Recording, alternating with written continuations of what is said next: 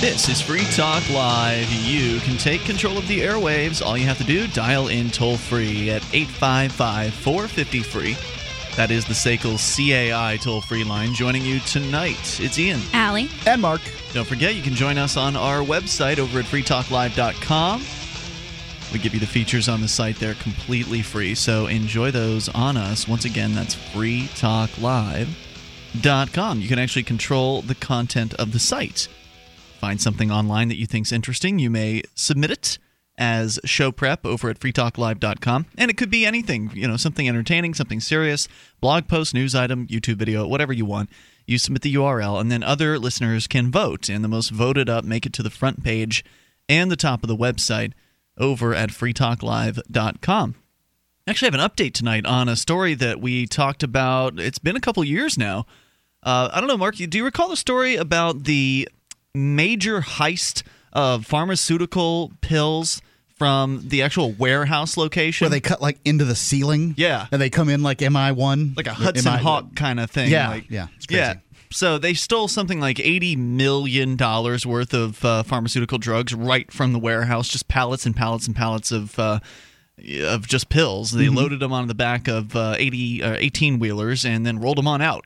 I remember. It was a huge, I mean, major heist. Apparently, there have been arrests. Huh. According to the L A Two years Times. Later? Yeah. The two, pills are still around? Two brothers from Cuba have been arrested in the eighty million dollars heist of pharmaceutical drugs from a Connecticut warehouse, solving what was one of the largest and most daring such robberies in U S history. Some of the drugs believed stolen in the March twenty ten robbery of the Enfield, Connecticut building were recovered in a storage facility in Florida. According to officials at a news conference from New Haven, Connecticut, at least eleven people were arrested Thursday in Florida, accused of possessing and selling stolen goods, including some from the Connecticut warehouse. An errant water bottle played a role in identifying the suspects, uh, so they say the government bureaucrats. Amaury Villa, age thirty-seven, and Amed Villa, forty-six, citizens of Cuba who've been living in Miami, were arrested in connection with the Connecticut robby, robbery during the heist. They scaled a wall of the Eli Lilly and Company warehouse, cut a hole in the roof, then lowered themselves with ropes into the interior, officials said. Once inside, the suspects disabled the security system and loaded dozens of pallets of costly antidepressants and other drugs onto a truck. The Villa brothers were charged in an indictment with conspiracy and theft of interstate shipment. The charges announced today are the result of sustained and thorough effort by the F B I and the Enfield Police Departments. And they say they believe a prolific cargo theft ring has been dismantled as a result of this. Now, I think it's great that they've caught somebody who was stealing, because they're aggressing against people. These these thieves stole something. They need to make good. They need to make the you know the people whole, if if at all possible. I don't know how that's going to happen. How many of the pills they have left after two years is uh, is another question. But apparently, two years later, they still hadn't gone through the whole batch. Uh, Th- that amazed me too. You'd think that if you were going to pull off a heist like that, you'd want to have someone to whom you could move all those uh, those pills. But I don't know. They're like money in the bank. I mean, no these doubt. guys have probably been living on them. Hasn't haven't worked a day since then. Right. So, uh, but yeah, they they hurt. They they engaged in a deceptive activity. They committed fraud. They hurt somebody. So they need to, to make good. So I'm glad to see the police doing something that's somewhat useful. But of course, then again, maybe this never would have happened had these pills not have been prescription pills in the first place. What if they hadn't? What if you could just go to any grocery store or pharmacy and pick these products up? Would make them more prolific, more easily available to everybody, and would destroy the value that they likely have on the black market. That's a good point, and it kind of flies in the face of the idea that uh, of people that say, I mean, I agree that medical marijuana is better than what we have now, which is complete prohibition of marijuana in a lot of states and federally everywhere.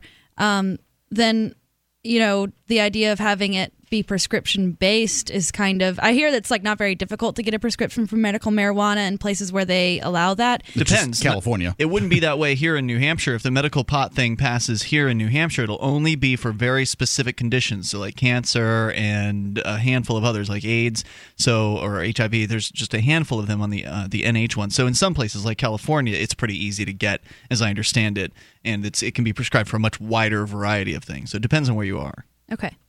But uh, let me continue here with this piece from the L A Times.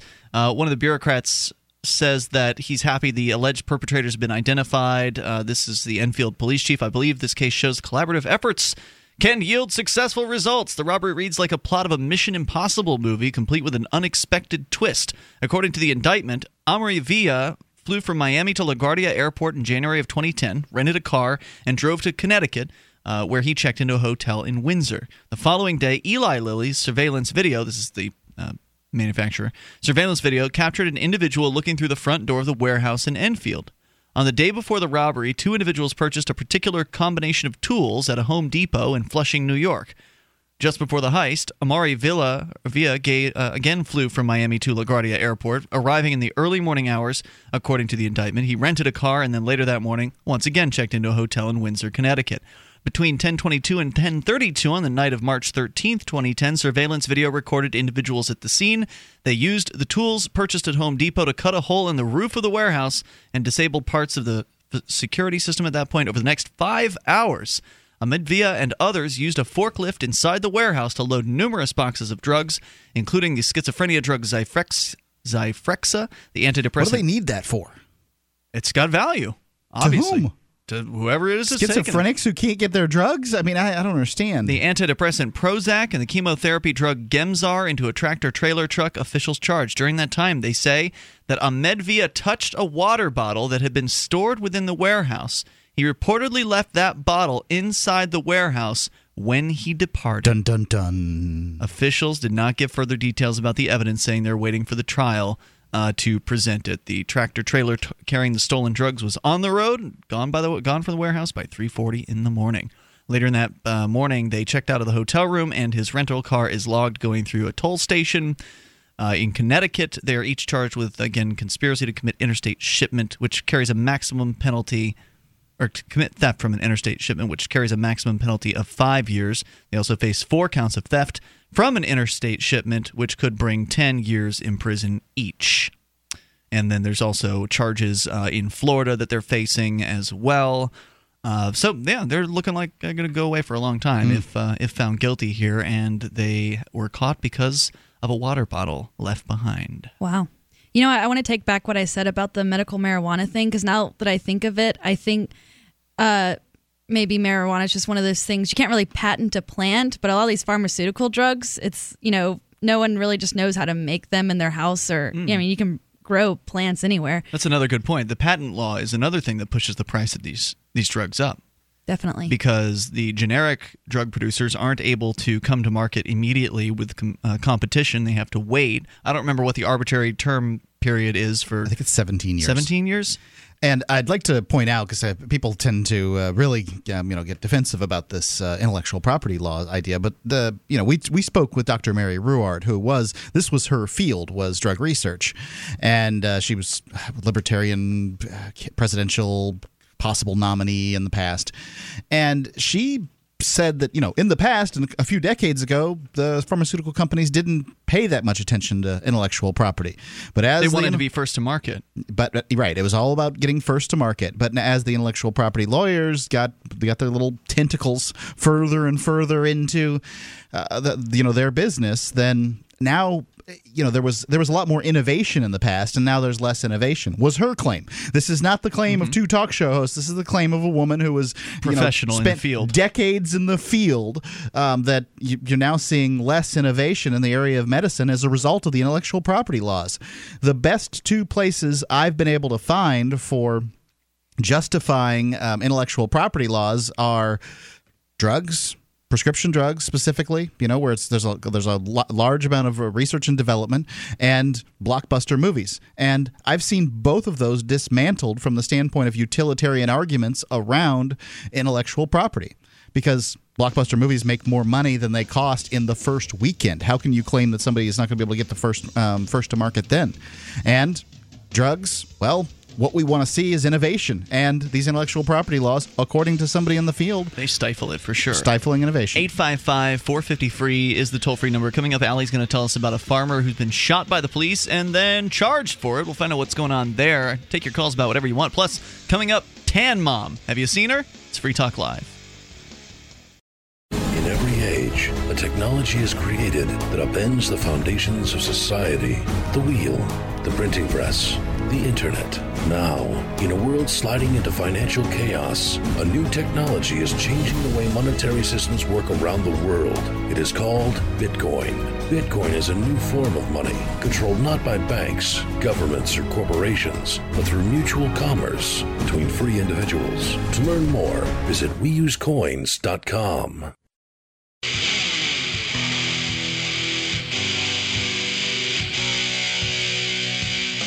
This is Free Talk Live. Toll-free number for you to bring up what you want is eight five five, four five zero, F R E E. Joining you in the studio tonight, it's Ian here. Allie. And Mark.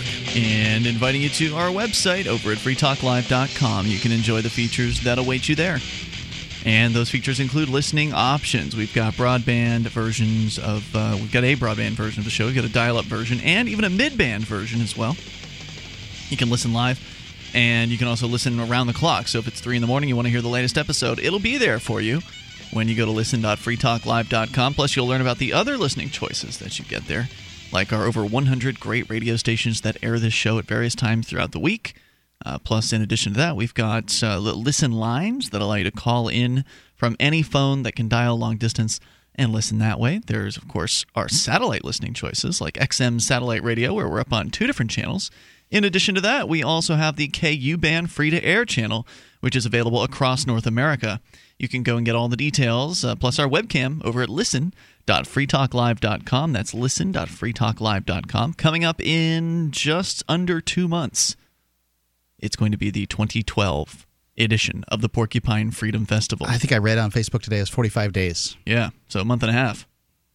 You want to get signed up, because the campsites are going to go fast, and it we're going to get to a, a sellout point. I don't think it quite sold out last year, but there were over a thousand people at Rogers Campground, and I don't. I know that we're the second most popular weekend at Rogers Campground. The What's Porkfest Pork, Bike Week. Porkfest Week is the most popular. No, Bike Week is uh, is not doesn't happen at Rogers Campground. That's uh, that's the east coast of uh, of New Hampshire, but uh, Laconia, the, the, the second east coast. It's, yeah, the eastern region. It's more eastern, certainly. Uh, but uh, the most popular is July fourth, so that particular time of year. So it's pretty popular already, and so go ahead and get registered for pork fest dot com. We, of course, talk about it a lot because, well, we go there. Free Talk Live uh, pulls up our stakes from Keene, New Hampshire, travels up to the northern portion of New Hampshire at Rogers Campground, sets up and broadcasts live from the woods for an entire week. And sometimes the internet connection is pretty terrible. So. We don't really need the internet when we uh, because we're not doing articles generally. No. We're talking to people mostly. We you may not need the internet, Mark, but I'm trying to administer a radio network remotely, and when things go wrong, uh, somebody has to fix it. No, a big man. That's my job, big not man. Yours. And anyway, you you won't have a problem. There's so much fun. There's so much going on at Porkfest. There's so much to do. I mean, everything from musical acts to family fun events to adult parties to you name it. It's happening. Cook-offs, et cetera. Go to porkfest dot com, P O R C F E S T dot com. It's June eighteenth through the twenty-fourth. Those are the dates. And if you can only make it up for the weekend, you should come for the weekend because there are going to be a lot of people there. Hundreds of like-minded, liberty-oriented people hanging out, getting to know one another, and, of course, old friends seeing old friends again and new friends making new friends. It's a great time. P O R C F E S T dot com. Allie, tell me about this farmer who has been shot by the police and then charged. Yes. Don't uh, tell me this was a milk investigation. No, this wasn't. A, this was just a misunderstanding from what I understand from... I got the story from Lee Rockwell dot com, but um, on researching it, from K K T V dot com, Southern Colorado's uh, news channel. Uh, it was started when a woman was, I guess, looking for a business and ended up on this farmer's property. Uh, his name is David Goss, and I guess she had a confrontation with him and called the police. Uh, and so chaos ensued. Uh, here's the Lou Rockwell article. It is not enough that Calhoun, Colorado resident David Goss was shot in the stomach by a trespasser last June after he'd been or- after he had ordered the intruder to leave. Because that trespasser wore a government-issued costume, Goss will spend the next four years in a government cage, half the sentence that had been demanded by the vindictive prosecutor. Wow. What's the charge? uh, Goss, who was tasered and shot in the abdomen at close range, was convicted of second-degree assault, menacing, disarming an officer, attempting to disarm an officer, and obstructing justice. All because some lady am, uh, just kind of wandered onto his property. Right. Yeah. And uh, in the story, I understand uh, the officer that shot him, his name is Scholz. He, I guess, has made different claims because in one article, it says that um, he was sitting in his truck and I guess Goss was uh, being threatening.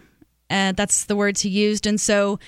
Like, Scholz, get out of here. Right. So Scholz pulls out a taser and tases him. And apparently, according, according to Scholz, because they only give the police officers, um, you know, story.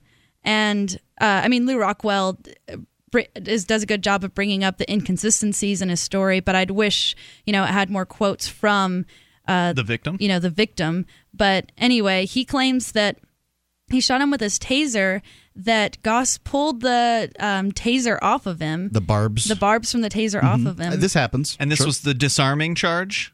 R- yeah. Well, apparently he tries to take his, according to Scholz, um, Goss tried to take his gun away from him and said that they he ended up on, that Goss ended up on top of Scholz trying to take his gun away, even though there's no evidence that the officer was ever on his back. And... So, so this is just all what the cops said. It's all his word versus the farmer's word. It's always going to be that way. Right. So he claims... Unless there's video. He claims that the um, gun ended up... He ended up shooting the man while they're fighting over the gun. Mm-hmm. And that he just pulls the trigger and oh somehow shoots the guy in the stomach. So presumably this woman came on his property and he told her to leave and then they got into some sort of a argument? I mean, it doesn't go much into detail about what happened with the woman, but yeah, it sounds like it was just... you know, a call from a lady that didn't, you know, when the police come on a scene, they don't always they don't know what's going on, know what's going on, and they're just there to investigate. And But in a lot of cases, they're there to, to escalate. So, yeah, they don't know what's going on, and many of them well, they don't, don't like really care. Told, they, they don't like being told, go away. Sure. Either. I mean... Well, they don't really care what you're what you're doing. They have their job to do, and they're going to do it. And if you get in their way, then they're going to be upset at you. And so I think probably, again, we don't know a whole lot about the circumstances in this case.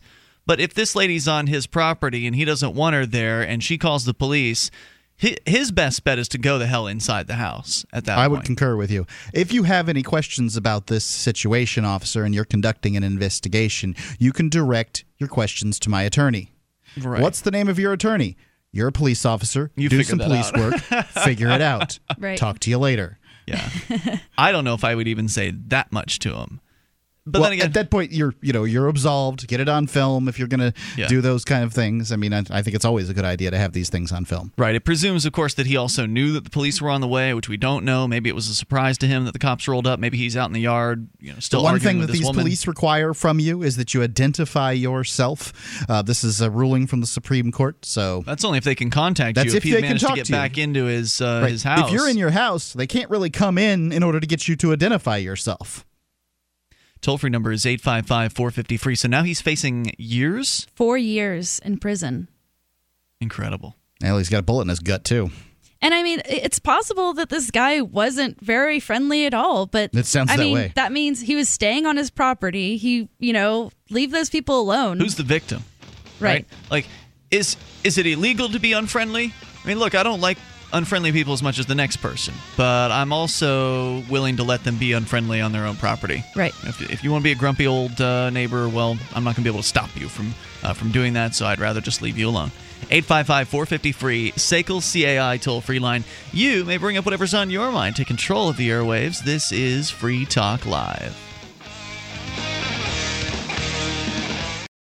What has happened to America, and when did it become okay for the government to extort wealth from the American people?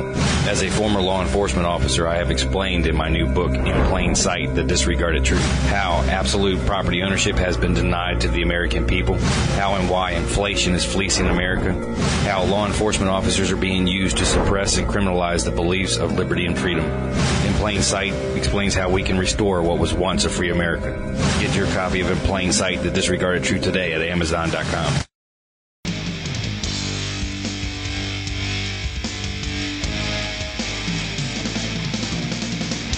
This is Free Talk Live. You can bring up what you want. Just dial in toll-free, eight five five, four five zero, F R E E. It's the S A C L C A I toll-free line, one eight five five, four five zero, three seven three three.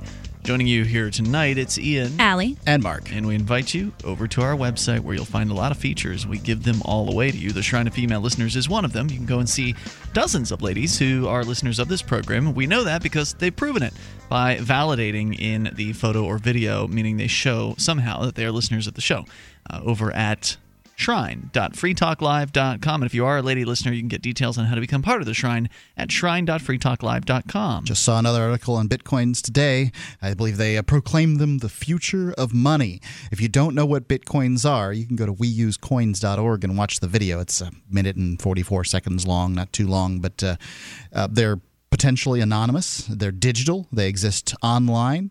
Um, you can, there are no contracts to sign or terms of service to abide by. You can download the software and be using them in just a few minutes. You can send and receive money anywhere in the world without fees.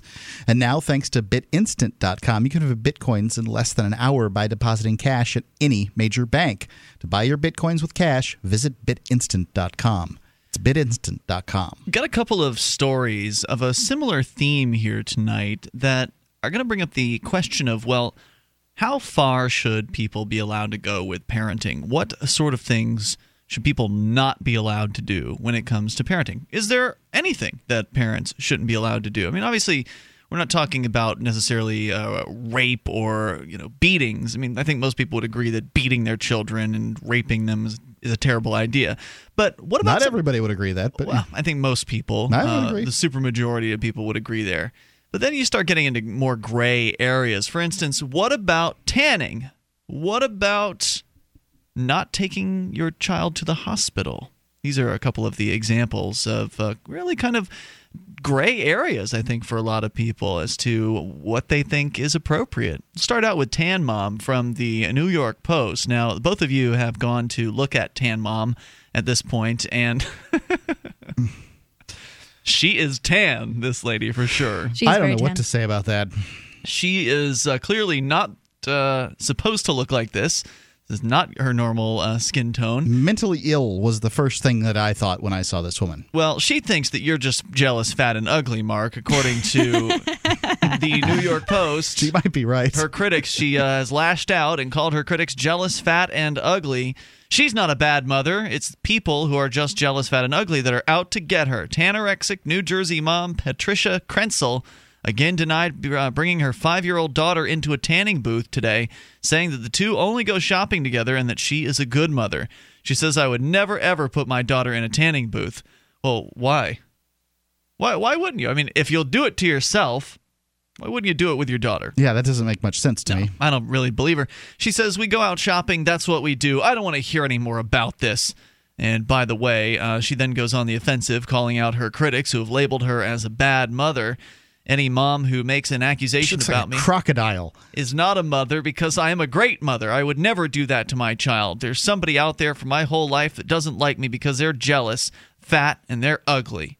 Krentcil was charged with felony child endangerment yesterday after allegedly bringing her daughter into a tanning booth at City Tropic Tanning Salon in Nutley, New Jersey. She was released on twenty-five thousand dollars bail. A school nurse first noticed a sunburn on five-year-old Anna Krentcil at school, and the kindergartner said that she goes tanning with my mommy. Krentcil owes a ninety owns a ninety-nine dollars monthly pass to City Tropic Tanning, but she will no those longer... People, those people let this lady come in and tan. I can't believe it. Wait, those people let her come in and tan? Yes. Do you think they should put a limit on it, like at the bar or something? I like, would, had enough. Yeah, I, yeah, I would. She's paying them, man. I mean, I know. She's a, she's a big girl. She can make her own decisions. I know. How well, old? Did it say how old she is? Uh, you know what? It doesn't. I don't think. Because Here, she let me see. She looks old. Like I would say, it's impossible. I'll to say tell. I'm going to make a prediction just based. I'm not even accounting for the fact that she probably looks older. She's tanning. I think right. she looks probably. Uh, fifty-five. But she has a young child. I would say she looks fifty-five. She's probably a lot younger than she looks, yeah. right? Okay, because of the right. tanning. That's just my guess, too. I'd say that she has to be, yeah, younger. She, uh, again, has a ninety-nine dollars monthly pass to City Tropic Tanning, but she will no longer be welcome in the salon, according to the store's owner, who only identified himself as Anthony. He said, I don't want her here anymore and deal with this nonsense. He said before denying that little Anna had ever set foot into one of his tanning machines. He claims the girl did not go into the booth. The girl had sunburn on her arms from April seventeenth. It was ninety degrees out. She's a five-year-old kid. She'd burn to death if she went into one of those booths. And um, I would like to say that, you know, it's okay. So uh, I've never taken my son into a tanning booth. I have no intention of taking my son into a tanning booth. I'm not going into tanning booths. I don't understand tanning booths. Mm-hmm. It doesn't make any sense to me. However, if you can take your kid to the beach, and it happened when I was certainly when I was a kid, and I'm certain it's happening every single day down in Sarasota, Florida, where you and I are from, Ian. Sure. People taking their kids to the beach and those kids getting sunburns. Is you that know, a felony? Improperly sunscreening your child at the beach is, is that this, a felony? It, is, is that a felony? I mean, the sun, if you're out there for hours, the kids will stay out there until they can't move anymore. Sure. And they will pay for it when they get the, get sunburns. I remember getting sunburns as a kid. Sure. Now, we don't know how bad these sunburns were. It doesn't, doesn't make that clear in this article. Uh, it's not also clear whether you can tell by the location of the sunburn as to whether or not that meant that the five-year-old was actually in a tanning booth. Like, for instance, if you're getting sun outside, you're likely going to have sunburns on certain parts of your body more so than the rest, right? Sort like the top. the top of your nose, the tops of your shoulders, things like that. Uh, unless, of course, you're laying down in the sun. But if it's on their arms, you know, it's, it would be more difficult to say. Right. If and it's on the underside of your arm, then that might be more indicative. Well, now it's the store owner claiming he knew where her sunburn was, which seems a little strange to me. Like, how is Well, he he's probably know? had to deal with this situation at this point. You know, he's at the very yeah. least talked to the mother since, uh, I mean, he's he's calling it nonsense, nonsense, and I suspect, you know, the, the media has descended upon this man. Look, take one look at this tan mom picture, well, right. and you will see that the media has gone crazy for this lady. Well, right, because people love to judge others, and the media knows that, and the media knows that if you can somehow bring someone's child into it, then, oh, now you're humanitarian for judging this person. I have to wonder, what did the little girl do while her mom was tanning? I mean, maybe the store owner knows about her sunburn because he did have to interact with her. Maybe he was essentially acting as her babysitter while mom's in the tanning booth. I mean, how can you monitor your child from the inside of a tanning booth? Well, I mean, when people work out, they usually have, like, places. It's not like it's yeah, but un- at a tanning salon, do they have a daycare a daycare center there? Well, they probably have. A lot of places have toys. Uh, they have just right. a few toys in the corner, and the kids will go and play with them sure. and pick up whatever horrifying uh, communicable diseases they can pick up there. And um, you know, it may be that the toys were taken into the tanning booth area uh, where the kid could play while mom was tanning. It may be that mom was putting the kid in the tanning booth. We don't know. We d- um, we don't know. We don't know what kind of supervision is. Is, uh, is going on here. We have no idea if the staff is keeping an eye on the, the child or if mom is like in some sort of a like what's it like at a tanning salon? I don't know. Do I've they, been to a tanning salon when I was quite a bit younger. Do, do they have individual rooms? Yeah. So in theory, then something she the size brought, of a prison cell with, uh, um, you know, with, with a tanning booth in it. So then, in theory, let's say there are rooms here at this particular tanning salon. She then brings her. Is there usually a door that closes behind yep. you and locks? So well, these people get naked in these yeah, things often, right? Of course they do. And so presuming then that the little girl's in there with her mother, mm-hmm. anything could happen. Well, anything could owners, happen. The store owners wouldn't know for sure whether the little girl climbed in or not, Chances unless they're monitoring good. via video, which probably is really a no-no, I would imagine. I would say that, uh, yeah, that they don't they don't know and what what went on. When you're dealing with a child, children often want to do want to mimic what their parents do. You know, sure they, they want to eat the same food, they want to do the same things, and I would suspect that uh, this child is asked to go in the tanning booth. How this woman react to, reacted mm-hmm. to it, I don't know. I suspect uh, you know she's saying that she didn't, and what can you say at this point? I don't know. I mean, do we really need a giant investigation on this?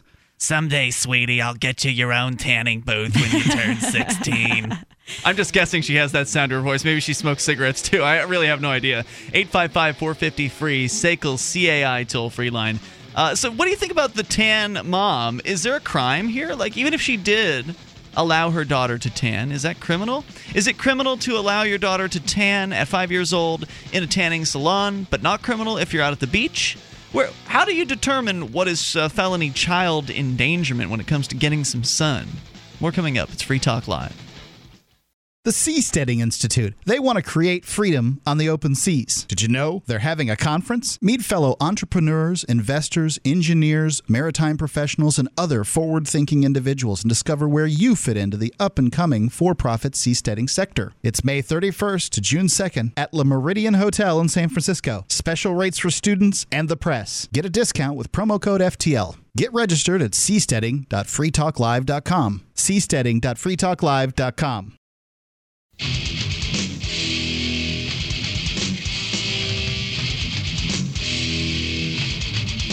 This is Free Talk Live. You can take control of the airwaves by dialing in toll-free at eight five five, four five zero, free. It's the S A C L C A I toll-free line, and joining you tonight, it's Ian, Allie, and Mark. You can join us over on our website, free talk live dot com. We've got a number of features that are there free for you.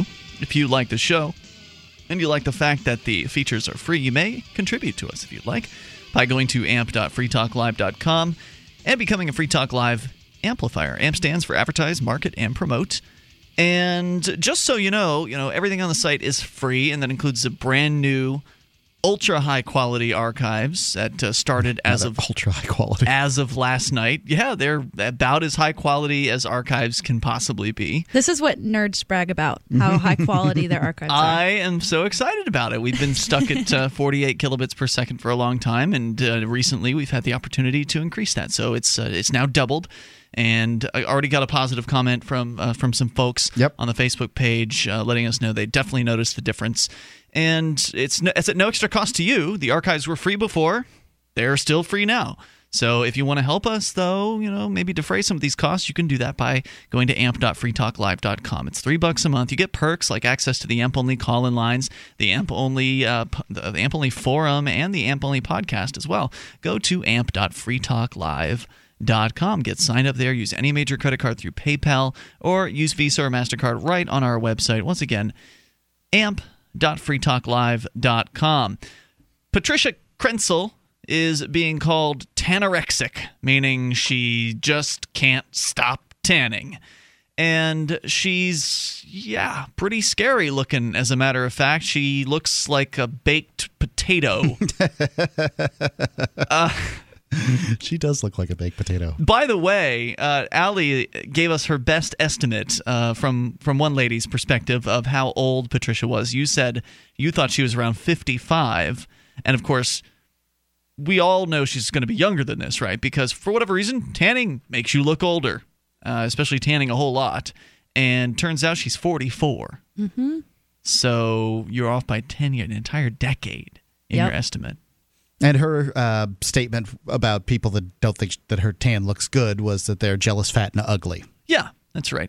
Because she doesn't really have anything intelligent to say to, to respond to anything. Uh, she's, by the way, let her uh, ostensibly let her five-year-old daughter go into what they call a stand-up tanning booth. I guess they have ones in which you lay she down. She said that, or huh? How do we know that? Uh, that's the allegation here. That's the allegation. The allegation uh, by the police is that she has allowed her five-year-old daughter into a stand-up tanning booth. Uh, she claims she didn't do it. She's out on twenty-five thousand dollars bail. Good Lord. Is currently looking at felony uh, a felony charge of child endangerment.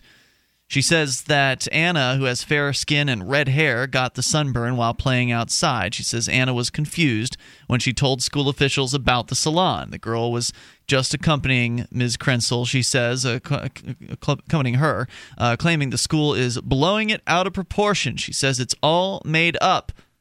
And uh, so that's, yeah, there you go. Tanorexic. I think they would need to ask for extra goggles for her. I mean, I, some people, I guess, tan without the goggles because they're rebels, but you're supposed to have goggles on, and I would yeah. think that they would know if... I mean, unless she's just like, I don't care about her eyes at all. Uh, you know, I would think that she would... You know, they would realize that their little girl was going to be tanning. It's all very strange, um, but... You know, I mean, I don't I don't see the difference between letting your daughter go into a tanning booth for a few minutes and letting your daughter play outside on the beach for two hours without uh, right. uh, without some kind of suntan lotion. And this goes on all the time. How many of those parents have been charged with felonies? Well, right. And so while we may find this, let's say that she actually did allow her daughter to go into this tanning booth. While we may find that problematic, where do you draw the line? Do you draw the line at a certain amount of uh, of sunlight? Because obviously you get it a lot quicker in the tanning booth. That's the idea, right? So is it a certain amount of uh, of U V ray that contacts your skin within a certain time frame? Uh, at what point does it become child abuse, child endangerment, reckless child endangerment? one eight five five four five zero free. That's the S A C L C A I toll-free line. And really, is it anyone's business whether or not she allows her daughter to tan? Would it be all right for her to allow her ten-year-old daughter to tan? How about fifteen-year-old daughter? Yeah, what age? Right. Does age question. Does age come into play at all in this in this factor? Like, wh- what is the formula here? We all know there's no formula. It's just that uh, this case came across the police's desk, and they decided they could uh, charge this lady with something. Yeah, yeah, this is this is bad. You know, I mean, just. Arbitrary. So what it all it comes down to is just arbitrary. So I, you know, as sometimes it can be hard to look the other way, though, right? And when, how when... would this woman know? I mean, the idea behind laws is is that you know you've done something wrong. I think is what people, you know, mm-hmm. uh, p- people think about laws. Do you really think that this lady, whose judgment is clearly clouded when it comes to tanning, all you have to do is take a look at her, search "tan mom" on some kind of image search, and you'll find. It ain't pretty. Um, uh, you know, she's she's deluded, but right. Whatever. So, you know, she she lets her daughter tan, uh, you know, brings her in to, to tan. I mean, how is she going to know that that was breaking the law? Well, sure. And, and in what other cases is her judgment really poor? I mean, right. How about her selection of men? Right. I mean, it's it's true. If, if, you know, this can't be the worst. If, you know, if this story is true, it can't be the worst thing that she's ever subjected her daughter to if this is, you know, considered to be illegal. I'm not saying that there should be an investigation necessarily, but I don't know. If someone thinks that this is neglectful, who knows what else goes on in everyday family homes? There's neglect happening, neglect of children happening, and you know, everywhere. Well, right. In the world. And some people, what what is neglect to some people may not be neglect to others. I mean, maybe maybe letting her daughter eat sugary cereals would be considered neglectful uh, to uh, some parents out there because they would never allow their children to do such a thing. Right. What about parents that don't call their kids in the home to put on sun, t- uh, sun uh, not suntan lotion, but sunblock sunscreen yeah. every fifteen minutes? Some people might say that's neglect. And, and, you know, or the wear the proper clothing outdoors when they go out and play in the snow, or the whole variety of, of things that go on. It's interesting. People in, uh, you know, leaving your child in a car for five minutes while you run in to get a cup of coffee would absolutely be considered child neglect here in America mm-hmm. these days. But leaving your child unattended for hours in their own room while they're sleeping is not. I mean, right, they I, could get caught in the, what were you just warning me the other night about, the blinds. They've got the, the kids get yeah. caught up in the blinds all there, the time. There's a right? warning on uh, the, the, the little blinds that you buy because the, the cords will, you know, b- babies have choked and died on them or, you know, uh, strangled themselves and died on them. And it's absolutely true. These things can happen. And with the size of some homes and the split plan, you know, and where that kind mom of thing, and dad are at one side of the house, children at the other. Right. You don't know what, what's going on with that child in that room. And this is a way of parenting. Some parents uh, co-sleep is what they call it. Um, they sleep with their children for years and years. Some people would call that uh, bizarre. Yeah, right? I mean, it's just who knows? Who knows? But, you know, you, you can believe that you're going to deal with some real problems if you leave your kid in a car for five minutes um, strapped in the uh, the seat, whether it's running or not. No matter what it is, there's they're always going to say something's going to happen. Look, if it's not running, they could, ch- they could suffocate and die from the heat, even though it's seventy degrees outside. And if it is running, they're going to say, oh, well, the, the exhaust could get in the car and kill them. Well, if I was in there, do you think I'd be able to do anything about it? Um, you know, I mean, the exhaust is carbon monoxide. You don't even know it's coming in. There's no end to any of this. And I'm sure if we all looked back in our past, we could find some times when we were younger, when our parents... I grew up, they didn't have child seats. I mean, I crawled all across that uh, that Buick Century station wagon and racing beige. I mean, I was in the back. Uh, I'd play with my little Star Wars figures back there. We'd go around a corner. Everything gets slammed to one side and then slammed to another. Had a good old time back there. Then sometimes I'd sit in the back seat. Sometimes I'd put the seat down so I had a bigger area to play in. And then sometimes I'd sit in the front seat. Your mom should have gone to prison. That's exactly what... You would. I'm kidding, of course. I mean, you'd be in big trouble today if you carried a child along in the fashion that my mother carried me mm. along in the you know late seventies and early eighties. It's crazy. And would love to have your input if you wanted to share with us. Maybe you think this tan mom should go to prison. I don't think she should.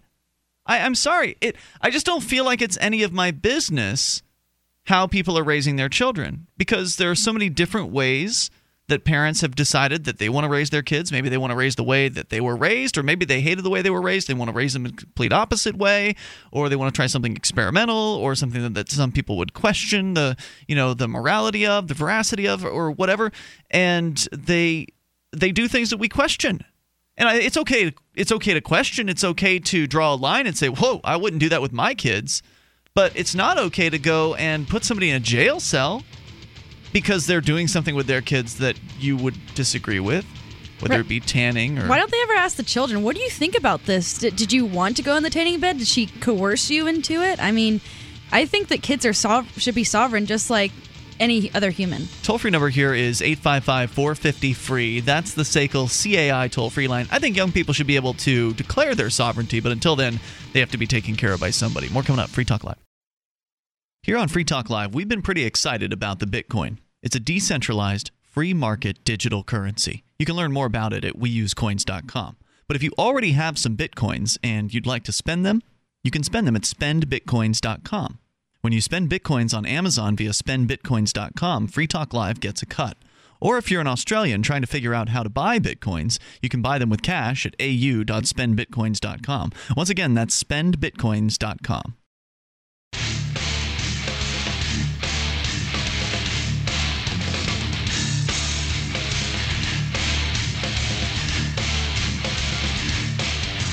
This is Free Talk Live. We are launching into the second hour of the program. You may take control of the airwaves here. eight five five, four five zero, F R E E. It's the S A C L C A I toll-free line. one eight five five, four five zero, three seven three three. You can join us on our website over at free talk live dot com. And you can enjoy all the features that await you there. free talk live dot com. You can control the content of the site. If you find something online you want to share with our listeners, you can drop on by free talk live dot com. Submit it as show prep. Use our bookmarklet. Makes it even easier. Uh, you can uh, you can submit something to the site, and then others vote as to whether or not they like or dislike your suggestion. The most liked making it to the front page and the top of the site over at free talk live dot com. Joining you here tonight, it's Ian, Allie, and Mark. Where should the lines be drawn? Maybe you are a parent out there and you think it's absolutely inappropriate to take your daughter to a tanning salon at whatever age. The question that uh, brought all this out, or the issue that brought all this out, this discussion, uh, was the tan mom, as she's being called, tanorexic, according to N Y post dot com, the New York Post, where they're reporting that she has been released on twenty-five thousand dollars bail after being charged with felony child endangerment after allegedly bringing her daughter into a stand-up tanning booth at City Tropic Tanning Salon in Nutley, New Jersey. So she's facing felony charges. I mean, that's years in years in prison. It doesn't sound like they have enough evidence to prove her guilty. Of sixty percent of uh, more than sixty percent of people who go to trial on felony charges are found guilty. I think the juries just kind of go, oh, they found or whatever, they well, arrested her, must have the, good reason. They're going to make their best case. They're going to say that uh, the daughter had a certain uh, sunburn. The school nurse saw this sunburn. She asked her daughter about it, and the daughter said something to the effect of, I went tan, you know, I went tanning with my mommy, or went to the tanning salon with my mommy, or some, some sort of statement like tanning that. Tanning with her mommy, yes. Yeah, and uh, mom says, well, she misspoke. You know, she, she Well, going tanning, okay, if a child goes shopping with mommy, the child doesn't buy anything. It doesn't have any money.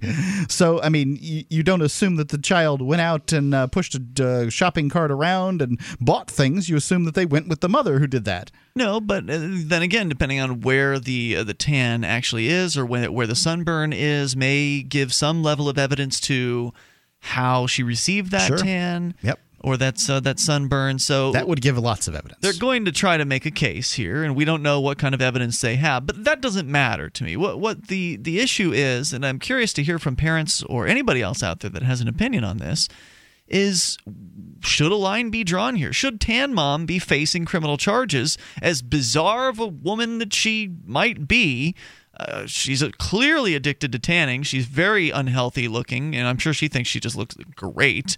Cause she thinks that you're jealous, fat, and ugly. If you don't, yeah, if you don't agree with her, then that's what you are, according according to her. Uh, but should she be charged criminally? Because I say no. I mean, as bizarre as it is, as strange as she might be, I don't want to get involved in other people's family business. I would only involve myself if the most egregious abuse were happening that I felt couldn't be prevented in any other way besides taking the children out of the home. What about spanking? I find spanking to be abuse, but I, I wouldn't. I don't find it to cross a line to where I would involve myself. Well, also, um, as far as I, I, I don't know for certain, but I would guess that foster homes are allowed to do a certain level of spanking, too. So what are you doing by taking a child out of a situation where they're spanked and putting them into a situation where they can be spanked? Well, I'm not advocating doing that. I know. That, I'm just saying right? that, uh, you know, if someone advocates that. Do what retirement are they- homes spank the people that go there? I mean... Children, infants can be, and toddlers can be a lot like, or I may say old people in retirement homes can probably act a lot like toddlers so in the I've sense heard. that they need care, they can be grumpy, they, you know, throw, fit. throw fits, tantrums and stuff, but they don't think, usually bring out the paddle for them, I, as far as I know. Who I knows? think dementia and childhood are different things, and if that's what we're talking about here. I mean, it's to, you know, the, the evidence is that the, children are little scientists figuring out the world, experimenting, and finding out new things. So. Shouldn't parents be thinking about, I feel like parents, you know, if I ever, you know, found found myself as a parent, if I ever became a parent, I would see myself more as a caretaker Then, uh, oh, I need to shape this this child into the person I want them to be. You're going to shape your child. I mean, just the way you choose. I mean, you might end it, you might end up shaping them in some way, hopefully by example, but not through. You have a worldview, and there's no way to avoid it.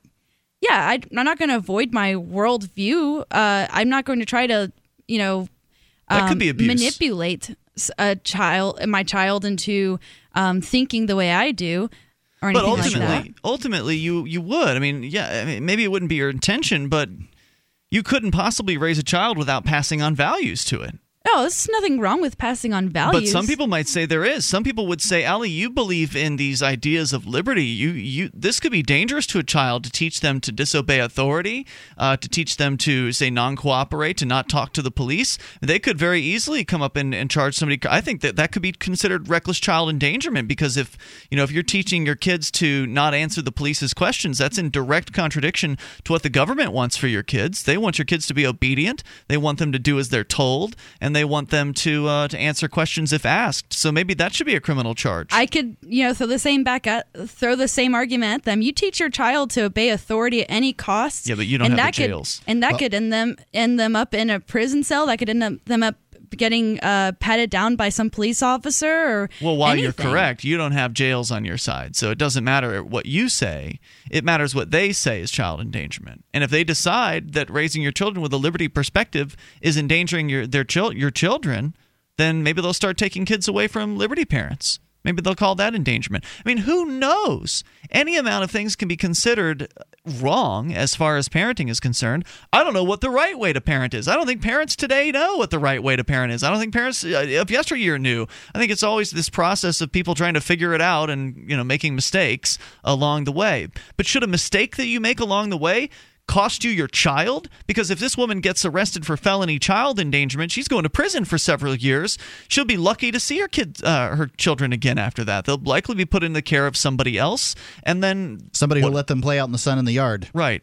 I don't think the government or any person, other person besides a child, should be able to decide whether or not you get to keep your child. I think that should be up to the child well, if they want to be with, if they want to continue being in your care. Or we not. talked about this earlier in this week, and I tend to agree with that statement. However, there's a certain point at which children can't make decisions for themselves. So, say a two-year-old child, for instance, may not have the necessary faci- uh, faculties to determine whether or not they're in the best situation for their interests. They may not know what uh, it feels like to be well-fed because they've been starved their whole life or whatever. So how do you deal with a situation like that? I don't know. I mean, the same way you could say, say oh, this heroin addict doesn't know what's in their own self-interest. We got to make sure they get the best care. Or I don't know. We got to well, make sure that someone else decides what they should do. So that's contra- contradicts what you just said, right? Like you want the, the kids to make their own decision as yeah. to where they could be. But now you're saying that you should just Baker Act them like you would with a heroin addict, just take them off the streets? And no, put them in a... I don't. I think that heroin addicts should decide what the best course is for themselves, and I think that so. Right, so but what do you children. do with a two-year-old? They can't make that decision. I don't think you should ask a two-year-old. You know, I don't know for a two-year-old. I don't know. What either. Are you gonna? Why would you? I don't, how, I don't know how anybody could know. I mean, this is. How can you know? Well, if you know, then you could hopefully do something about it, right? So if you I mean, know that people are are just abhorrently abusing their two-year-old, then you could maybe take action on that. Anybody who takes a child from somebody else is making a value judgment on that how that person raises their child. If you're a Christian, then how the person raises their child in the physical realm shouldn't really matter to you. It's whether or not they're teaching them about heaven and hell and uh, that Jesus is their personal savior. I mean, the real thing that matters is eternity and not life here on earth. So if a person manages to kill their kid at eight years old, it doesn't really matter. All that matters is that kid knew Jesus and Jesus was his personal savior. So therefore, you've made this entirely different value judgment. Now, lots of Christians don't believe what I've just said. They they operate... Um, Um, they operate in the real world, and their spiritual stuff's really just for Sunday and whatever. But uh, you know, and, you know, a a real tried and true Christian who cares v- very much about the spiritual plane would want these children taken from these people that aren't teaching them about Jesus as well, right. their personal savior. So the Christian would say that uh, you know, the devout Christian might say that an atheist set of parents is endangering their children. Or a gay set of parents. Certainly. Or the reverse could be the case where an atheist set of parents could think that a Christian set of parents is endangering their children. Yes, I mean, indeed. It's a crazy, uh, dangerous road to say that one way of parenting is better than another. eight five five, four five zero, F R E E, the S A C L C A I toll-free line. You can take control. This is Free Talk Live. If you want to move to the free state and you're looking for some real estate, well, I know a guy who's really great. It's the Porcupine Realtor. Do you want a home with twenty acres, a lakeside cabin, any takers for renters, buyers, and sellers too? Mark Warden is the guy for you. Porcupine Realtor dot com.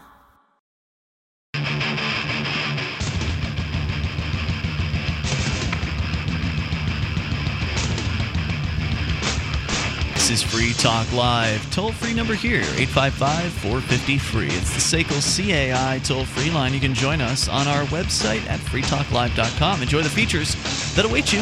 You'll find them all for free, including archives going all the way back to late two thousand six. Uh, once again, you can go and grab up as many as you'd like anytime over at free talk live dot com. And then as of last night, we flipped the switch to SoundCloud, our new archive host. So SoundCloud has all the same archives that we had on our old host, and uh, it took me like a week to upload them all, but they're all there, and as of last night, we began increasing the archive quality. So if you listen to something prior to the third of May, it will not sound the same as stuff coming after the third of May, twenty twelve. Uh, but it's all still free, and you can go and download all the way back to late two thousand six, all free, over at free talk live dot com. The Seasteading Institute, you've probably heard of them. They want to create freedom on the open seas. Well, they're having a conference. It's on May the thirty-first to June the second, and you can go meet fellow entrepreneurs, investors, engineers, ocean law experts, maritime professionals, and other forward-thinking individuals, and discover where you fit in to the up-and-coming for-profit seasteading sector. Uh, that's going to be a great convention. There's going to be, of course, uh, meals, and you can meet and talk with people. It's May thirty-first through the June the second, as I said, at uh, La Meridian Hotel in San Francisco. If you're out there on the West Coast, this is the place to be. Uh, special rates for students and the press, and uh, anybody who uses coupon code F T L. Now, that's a limited time offer. Should go through the end of the weekend.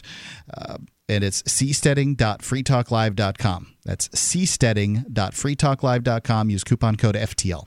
All right. So we've been talking about parenting and how it is that all manner of different parenting styles can be considered by one group or another to be dangerous. What started the conversation was Tan Mom, as she is called, uh, has been called in the, the mainstream media here, in New York Post, N Y Post dot com, reporting on her taking, allegedly, her five-year-old daughter into a tanning salon, into a tanning booth, allegedly, and being charged now with a, a felony, with a felony count of reckless child endangerment. But who gets to decide what's child endangerment and what isn't? What if, the police. What if, Well, right, obviously the police, but it's just, is it that arbitrary to where whoever's in charge just says, well, yes, I think this it, clearly it I is. think this way of raising a child is the best way, so anything besides my beliefs about raising a child will be considered a crime. I mean, it's not gotten to that point quite yet, but it certainly seems to be going there. What if the person in charge is an atheist who doesn't believe that religious people should be able to take their kids to church with them because it's not, you know, that's not They've right. already punished this woman, though. I mean, with the with the cost of getting a lawyer, she's never going to recoup that money. Oh, With no, the sure. cost of getting a lawyer, it's, you know, basically what are they – at this point, they fined her ten thousand dollars because she had to get an attorney to protect herself um, from these charges. So she's on yes, twenty-five thousand dollars bail. twenty-five thousand dollars bail, so they've uh, taken at least twenty-five hundred dollars from her for the bond. Right. And then uh, – now she's out on a so bond. We're, we're talking about twelve thousand five hundred dollars that this woman has been fined essentially by a system where the person who is making the charge has nothing at stake. The, the O I C, the officer in charge that day that decided to, to find this woman has no money in it. The prosecutor has no money in it. They're not going to lose one day of their life or one dollar out of their pocket. That's the problem. I think people should beware when they hear stories like this, when they cheer on the state in stories like this, because it's easy to look at Tan Mom and think, you know, oh, she's h- hilariously ugly and scary. She and- is. No doubt, and uh, you know, who knows what her personality is like, but uh, she's indicated just a little bit by calling people who think that she's tanned too much ugly, fat, and stupid. Right. So it's easy is to it look ugly, at fat and stupid, jealous, fat. So, yeah, jealous, fat, and stupid. Je- and, jealous, fat, and ugly. Uh, thank you. Sorry. Yep, you're right. Jealous, fat, and ugly. Uh, so it's easy to look at Tan Mom and consider her bad. She's bad, and then feel you know make yourself feel good because she you seems wouldn't do loony to me, right? Because you wouldn't do that with your child, and so therefore, well, put her to shame and put her on trial and put her in jail. It's easy for Americans to look at somebody and and scapegoat them. But what are you doing with your children that might be considered questionable by some other people? Whether it's questionable by the people who happen to be in power at this moment is not what I'm asking. Asking, would the way you're raising your children be questioned by some people? As I pointed out, religious people might not like the fact that atheists are raising children. Atheists may not like the fact that religious people are giving, you know, bringing their kids to church. I can tell you, my wife doesn't like the way you feed your kids. I can assure you, you the listener, because I don't have kids. Right, I'm, I'm, you know, nor does Allie. That that's correct. Right. I'm, I'm I'm doing a nationally syndicated yes. radio program here. That's what the microphone in front of my face is for. Um, yeah, I mean, you know, that uh, now she's not going to want to throw your kid in jail, but I can assure you that she's not. No, raising, she wouldn't throw the kid in jail, but the parents. Uh, yeah, she's not going to throw anybody in jail. Well, maybe your wife wouldn't, but some people some might people think that's would. the solution. I mean, you know, you know, some people look at uh, parents going to McDonald's with their kids every other day or however often, because there's some parents that. They're so rushed for, uh, they're working so much, they tell themselves a story about how they have to go and get fast food for their kids. Now, whether that's true or not, I don't know. But uh, in their lives, that's what's true for them. They feel like the easiest method for them to feed their kids is to go and get the Chicken McNuggets meal and, and bring it home to the kids. If you've had a kid or you've dealt with one, done some babysitting, you understand how picky of an eater they can be. I mean, some, ki- some kids will eat anything you put in front of them, but it's it's the rare child that'll just scarf down a salad. But there's plenty of people who will look at those parents who are going to fast food and look down on them and say, this is endangering the kids. You know, this is sure will. This food is not good for them. They shouldn't be eating this that often. So how many of these parents do you want to put in jail? And how is that going to make these kids' lives any better? You've already got an orphanage, you know, system, an adoption system that's loaded up with kids that nobody wants. What are you going to do? Add more kids into that situation? That's supposedly going to be a solution? That's going to help the child out?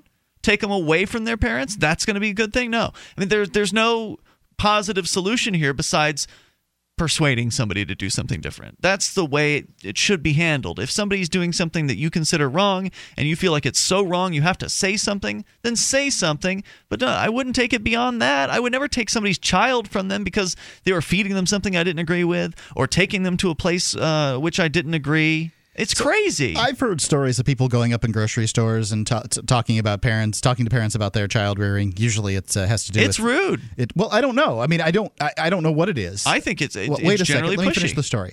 Um, you know, if the. the parent is hitting the child or something like that, people sometimes will make uh, will make statements. I don't know how effective it is because.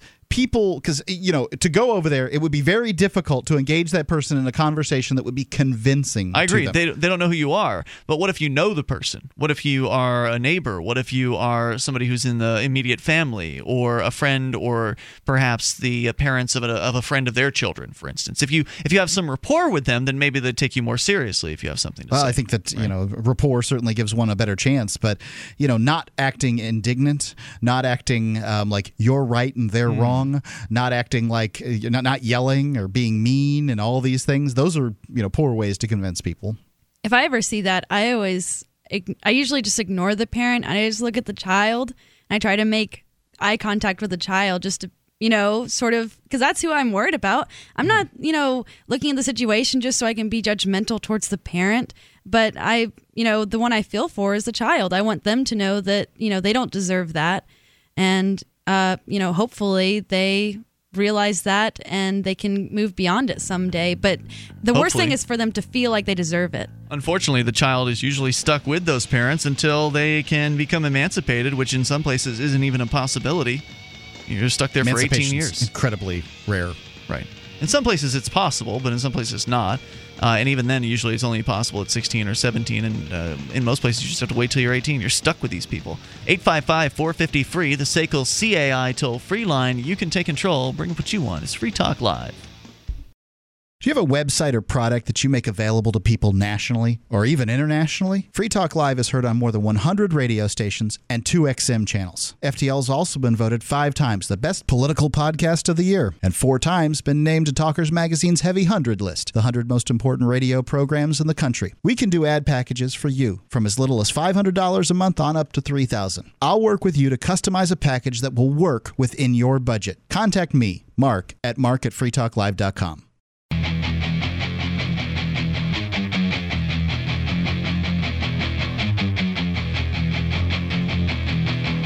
This is Free Talk Live. You can dial in and bring up what you want. eight five five, four five zero, F R E E is the toll-free number here. Maybe you want to comment on the this idea of endangering children. How does one define when a child is in danger? eight five five, four five zero, F R E E. What should or should not be appropriate as far as parenting is concerned? Or should you just butt out and leave people alone and let them make choices and let them make mistakes, because parents are going to make mistakes. Everybody's parents made mistakes. It's part of the whole parenting process. You make mistakes, you learn from them. Right, Mark? I, it's true. That's that's life. You make mistakes, you learn from those uh, those mistakes. Unfortunately, when you're dealing with children, when you're dealing with your children, if somebody finds out about a mistake you made, maybe they'll bring you up on criminal charges, and then you might go to prison for several years, as Tan Mom is uh, possibly facing a number of years. Many companies, as they grow, lose their passion and their mandate. Not so with O'Neill Coffee. The third-generation, family-owned business still roasts each batch with the freshest, be- the finest beans and the utmost care. They have more than forty varieties of gourmet and flavored coffees. And my favorite, personally, is the French roast decaf. It's uh, bold, but not burnt. And t- to show the Free Talk Live audience their commitment to freedom and make, making great coffee, they're offering a, a free mug and free shipping on orders of seventy-five dollars or more. You can support great coffee craftsmanship at coffee dot free talk live dot com. You can support Free Talk Live and, as I said, get great coffee craftsmanship. It's coffee dot free talk live dot com. When you make your order of seventy-five dollars or more, be sure to put F T L in the uh, special uh, request box there, um, special instructions box, so that they uh, know to include your mug. coffee dot free talk live dot com. You know, speaking of drinking things, Mark, we've discussed underage uh, alcohol consumption and how that maybe you at some point will introduce your son Jackson to alcohol and, and kind of teach him about it in the home. This could be considered child endangerment uh, by a number Coffee. of... Of parents. Yeah, heck, give him some caffeine. That could be a, a danger. And I've offered him my decaf. He's not interested at all. You can. I'd love to have your thoughts on this if you want to share them. You can also bring up anything, as Dave will do in uh, Indianapolis, listening to W X N T. Dave, you're on with Ian, Allie, and Mark.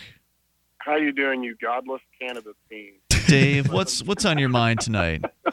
I honestly, I got a letter from uh, my my stepson's school, elementary school, in which the principal was chiding the neighborhood that was adjacent to the school for allowing kids to play cops and robbers. And he said there is no reason why children should be playing with toy guns. Mm. Not in the school, but in the neighborhood. So this guy you know, took it upon himself to reach into our neighborhood where we pay the mortgage and pay the taxes so he can have his little school, which is his public school. Right. And I, you know, I was pretty offended by that. And I told the guy, I said, you know, I said, as soon as the kids, especially my nephew, as soon as they became curious about what a gun did, you know, did, does a gun make a sound? You know, what does it do? I, I took him to the range. I took the gun reckless, out of the Reckless child endangerment. Oh, yeah. I mean, your child absolutely, could have been absolutely. shot. I broke it down in front of him. I showed him what it looked like loaded and what it looked like unloaded. And I told him, I said, you, you can forget everything about this except for one thing. You never, ever put your finger inside that trigger guard unless I'm standing right next to you. Now, real quick, we've got Richard Mourdock is having a rally here in Indianapolis tomorrow. It's going to be from uh, noon. Who? To uh, twelve thirty to two. Richard Mourdock, he's running against Richard Lugar. Come on, Senator Lugar? Uh, I voted for Senator Lugar. I don't yeah. know. Well, anyway, so if anybody in Indianapolis is listening, get out here. And, you know, now that Mitt's got the nomination wrapped up, and we're going to hope that Richard Mourdock, you know. You're dropping yeah, names, well, yeah, man. You got to understand, Romney. like, uh, I don't Mitt know Romney? who these people are. I thought you said Mitch. Wait a minute, wait, wait, wait. You guys are into politics, right? Not at Come all. On. I find it absolutely. Come on. I find politicians to be absolutely despicable. Now, you said you, know, so, you said now that Mitch got the nomination? Mitt. Mitch? No, Mitt, Mitt, Mitt. Mitt. No, no, no. Sorry, I don't think I'm Mitt's sorry. got the nomination. Well, I mean, he's so far ahead, it's probably safe to vote for Ron Paul right now.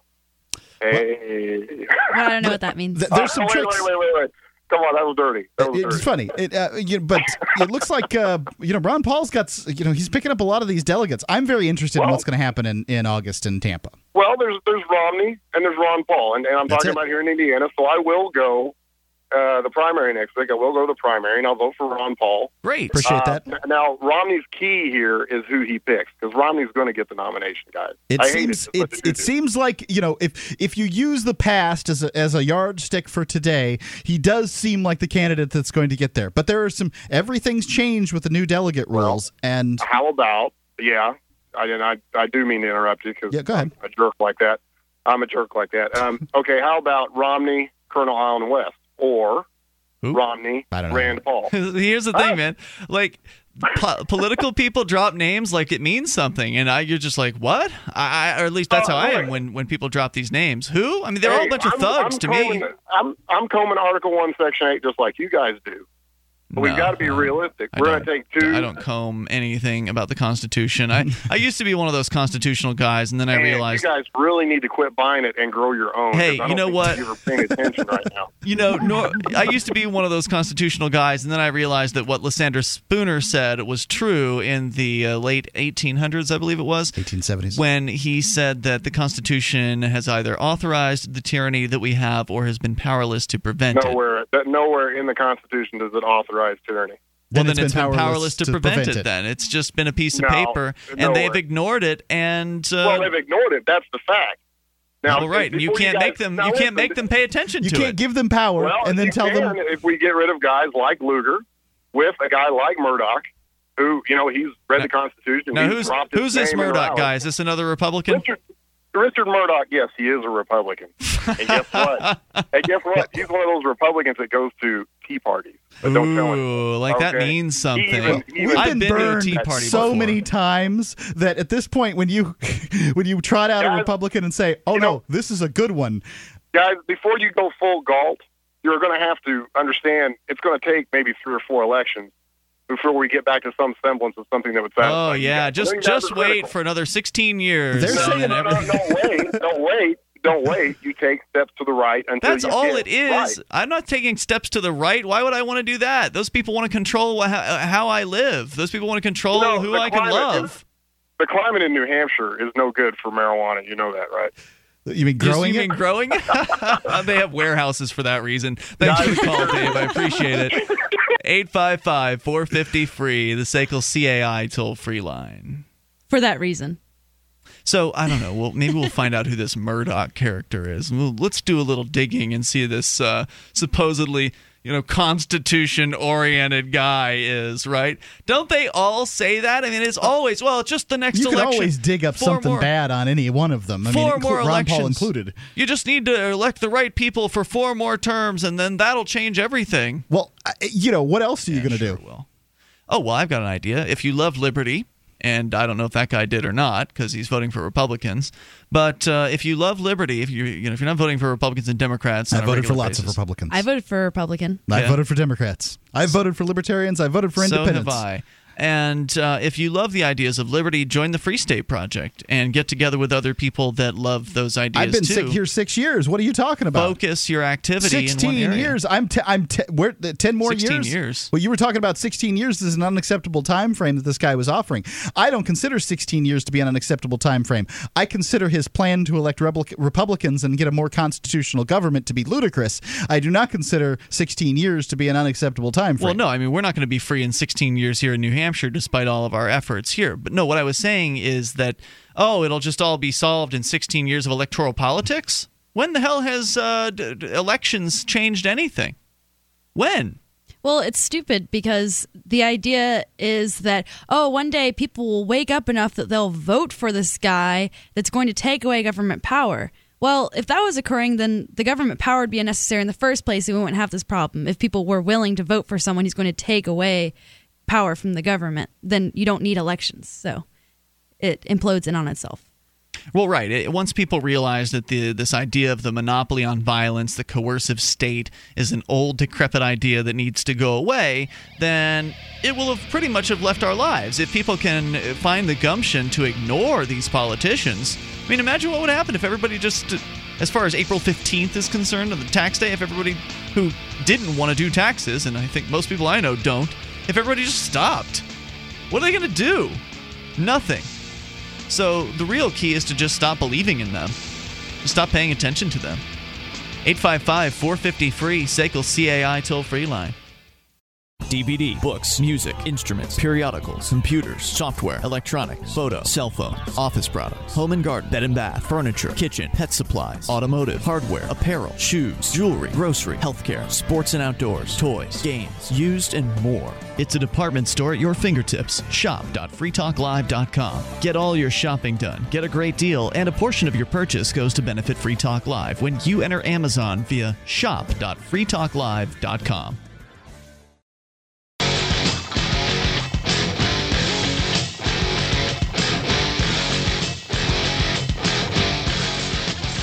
This is Free Talk Live. You can bring up whatever you want. Toll-free number here, eight five five, four five zero, F R E E. That's the S A C L C A I toll-free line. Join us on our website over at free talk live dot com and enjoy the features that are awaiting you there. Again, free talk live dot com. Tonight, it's Ian here with you. Allie. And Mark. Allie's joining us courtesy of her radio program, Ladies in Keene. That's K E E N E. You can go to ladies in keene dot com, and you can listen to Allie and Cecilia and Kate, who thankfully is still with us and was not arrested uh, as she was threatened by the police yesterday, I believe it was, uh, for the dastardly crime of following one of the meter maids around and putting nickels in people's parking meters.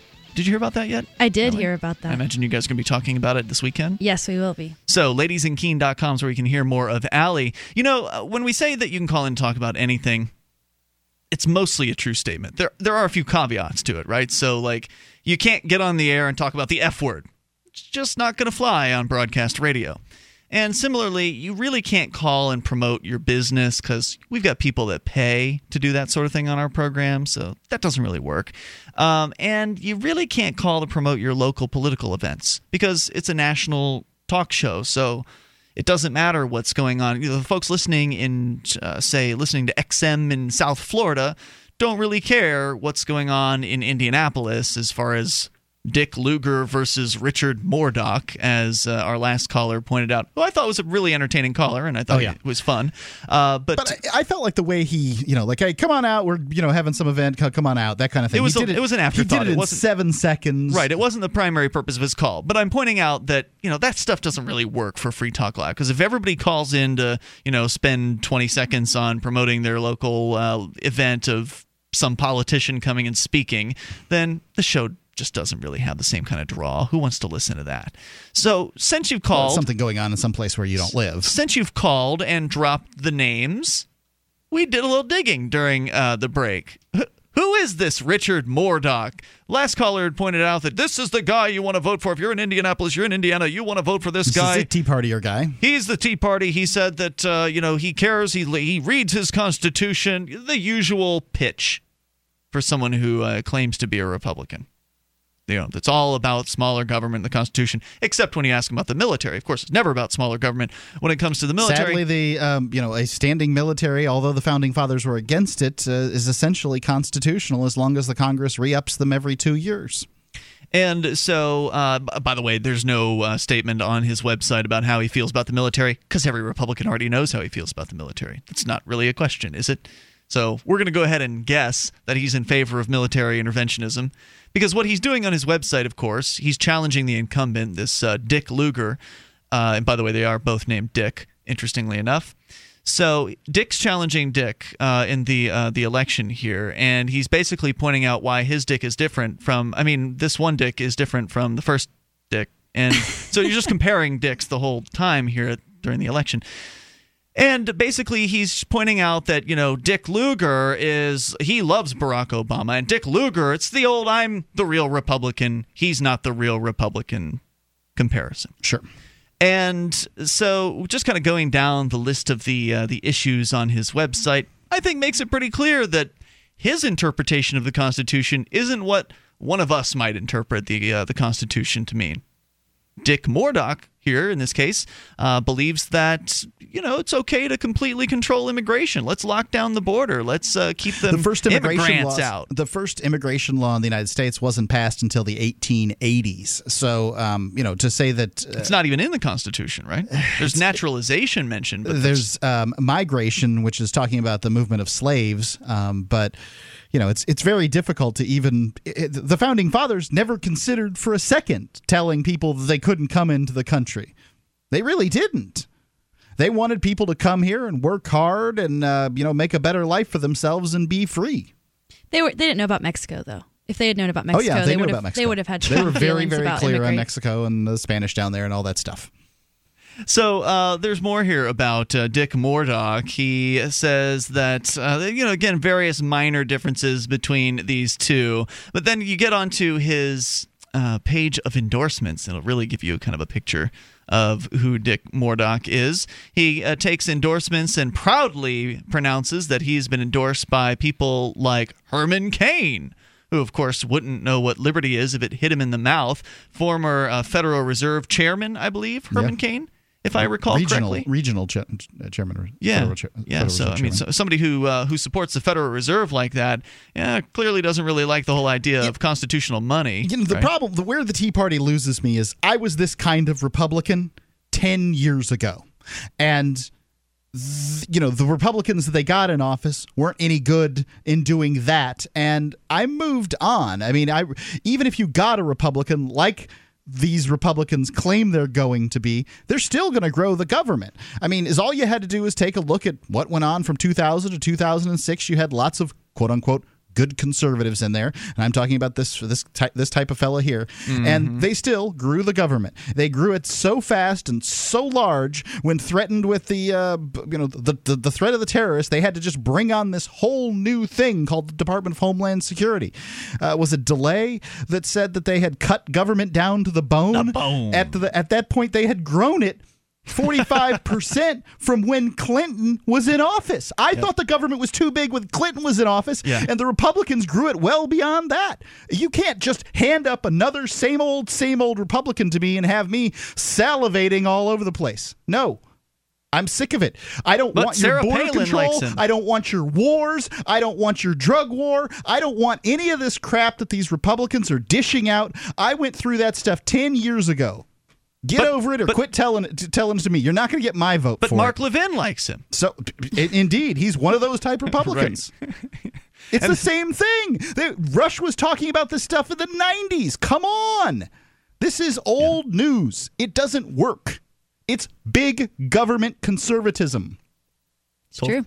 Toll-free number tonight for you to uh, get in your thoughts, eight five five, four five zero, free. So don't get on the air and, and drop a bunch of political names because, first of all, we don't know who the hell you're talking about.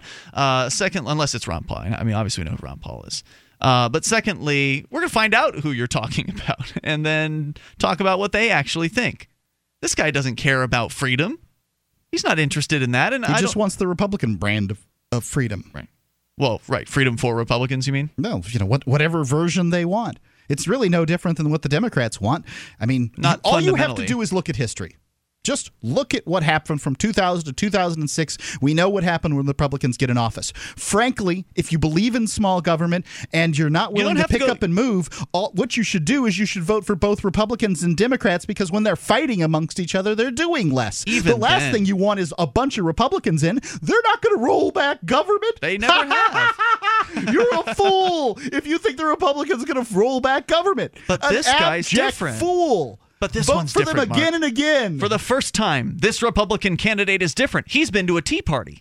So what? They've all they, there's a bunch of them in office that have been to tea parties, voting for bigger and bigger government. You'd have to be spending. a fool if you were a Republican candidate and you didn't go to a tea party. You'd have to be a fool.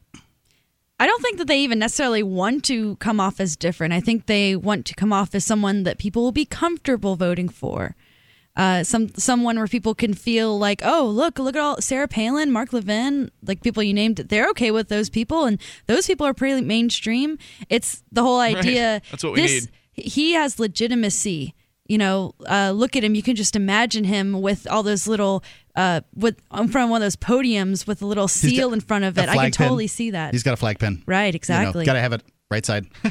Puts his hand over his heart when they play the Star Spangled Banner. What? Where did this come from? I mean, the putting your hand over your heart when they play the Star Spangled Banner. It just makes no sense to me. You put your hand over your heart when they say the Pledge of Allegiance. You stand when they play the Star Spangled Banner. If I'm going to start. I can see how I'm you can start confuse lifting them. My left leg when I put my hand over my heart to, in honor of all the amputee veterans out there. And then I swear to God, the politicians will start doing it too, because nobody can be one-upped when it comes to America worship. I mean, it, that just shows how ludicrous it is. I think it is true. I think it probably started because when people are putting those situations where you're expected to be showing your patriotism in large groups, and someone probably is like, I'm going to put my hand over my heart. And then the person next to him saw them, and then it just caught on, because no one wants to look like they're less patriotic than the person next to them. That's exactly what it is. So here you go, folks. Lift your left, lift your left leg whenever you uh, they play, play the Star Spangled Banner. Then put your hand over your heart and patch the top no, of your yeah, head. No, yeah, we no. That's a great idea to like start out new little ways to show your patriotism that's just ridiculous.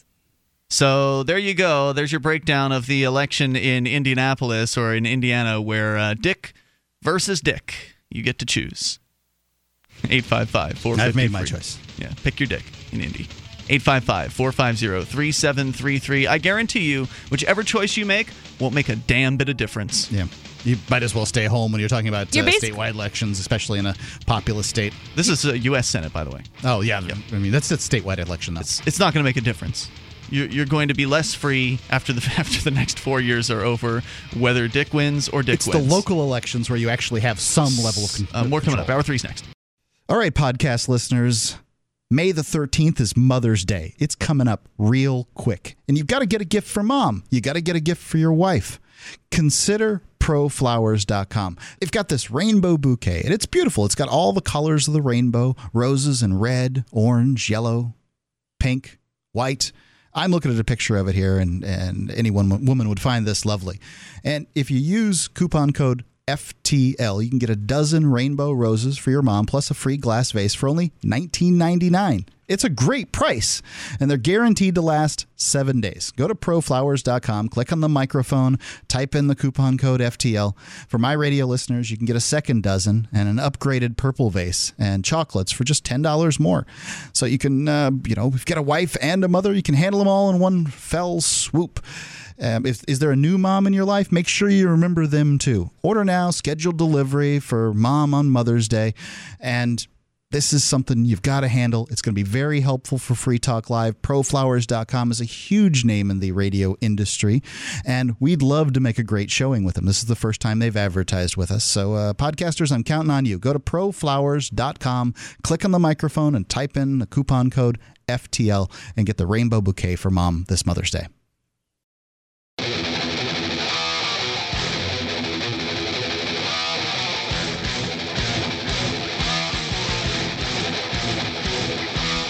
Take control of the airwaves. Dial in toll-free. eight five five, four five three is the S A C L C A I toll-free line. You can join us on our website at free talk live dot com and enjoy the features that are waiting for you there. Head over to free talk live dot com. Get interactive with other Free Talk Live listeners in a variety of ways.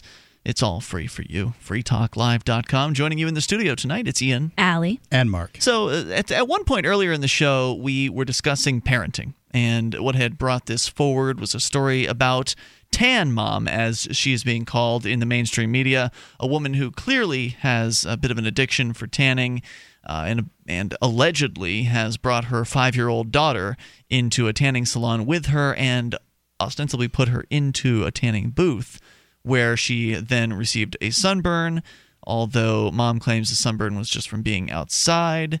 The government claims differently, and the government people have brought her up on felony charges of reckless child endangerment, and brought forth the, the question of, well, where do you draw the line? What what is considered reckless child endangerment? Is it endangerment if you let your child play at the beach without sunblock on? If so, for how long? fifteen minutes? An hour?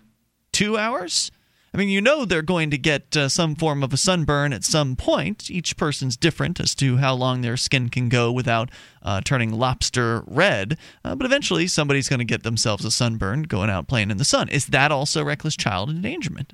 Is it reckless child endangerment if your kids go outside and you don't know exactly where they're going to go? Like, for instance, when I was pre ten, you know, maybe seven or eight years old, I would go and run off into the woods with uh, with my friends, and we'd go do what uh, young boys do and play guns or whatever the heck we were doing back then. I was doing it at six. Yeah, I mean, probably younger than that.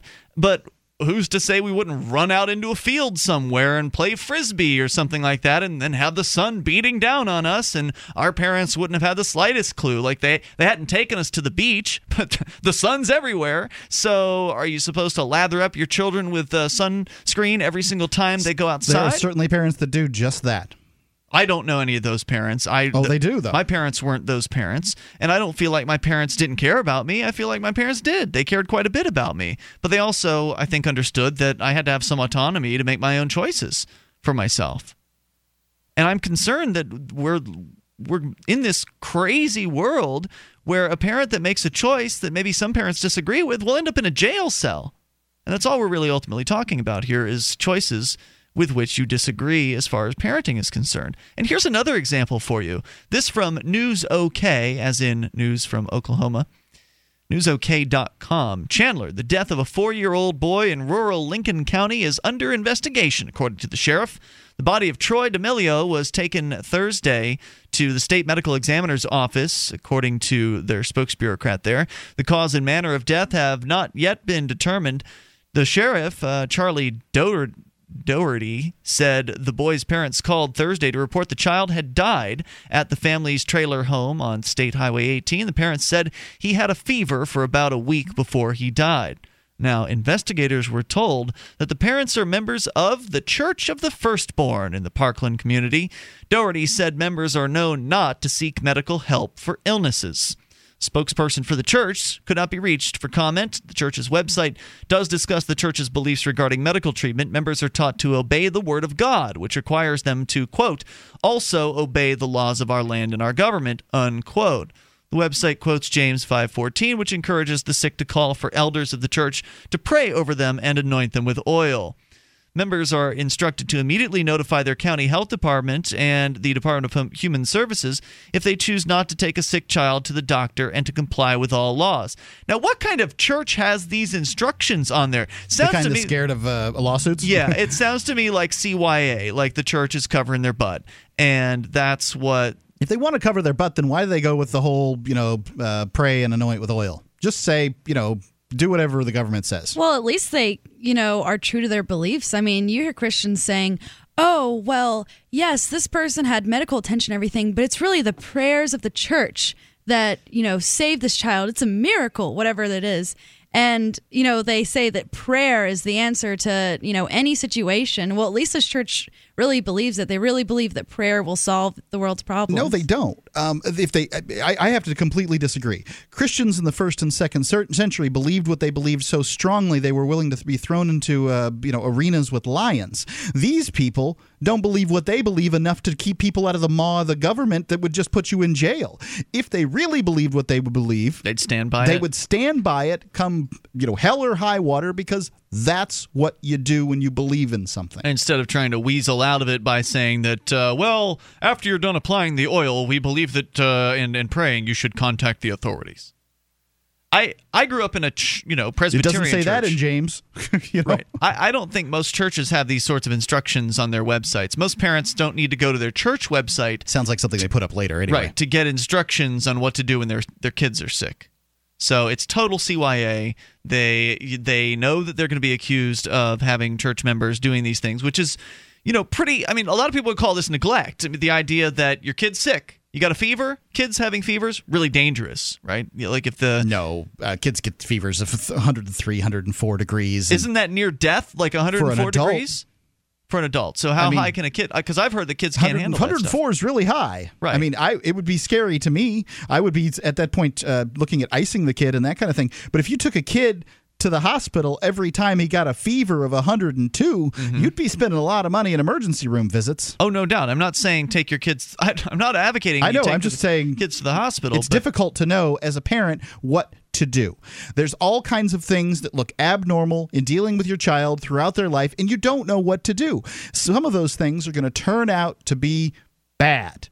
I, you don't, and you know, you're just playing the lottery. Most in most likelihood, it's not going to be you, but at some point or another, I guess it's not playing the lottery. It's more like playing Dirty Hearts. But um, you know, at some point or another, you're going to get the Queen of Spades. So the parents have yet to be charged in this particular case, but if they are charged, they won't be the first set of parents to have been brought up on criminal charges for the idea of they didn't go through the proper channels to get assistance because their kids were sick. They believe that uh, the, their belief in God or Jesus was going to heal their son, and it didn't. And should they face penalty for this? Let's presume that's what their belief system is. Again, they are members of this church, which ostensibly believes this. Should they face some sort of penalty for this? Are you obligated as a parent to take your kids to the hospital or to, you know, call the health department if your kids are sick? I've got to say, I think this is awful. I mean, it's awful what happened, but these people are dealing with the punishment for their actions. They're dealing with the consequences. They lost their son. They're dealing with the consequences of their actions. The rest of us are sitting in judgment. And, you know, that's not our place. You just don't know. If if you can call on what these people do, then they can call on what you do. And that's, you know. Well, and that's the problem here, right? I mean, ultimately, that's the problem. When maybe you can look at these stories and you can say to yourself, well, I would never take my daughter into a tanning salon, and I would always take my children to the doctor if they get sick. And you could you can look at yourself as the better parent. But you don't know whether you always would or not. I mean, I, I don't I don't consider myself some kind of weird Luddite that uh, doesn't want to take their kid to the doctor. But my son had the flu recently, and his, mm-hmm. his temperature got above one hundred two.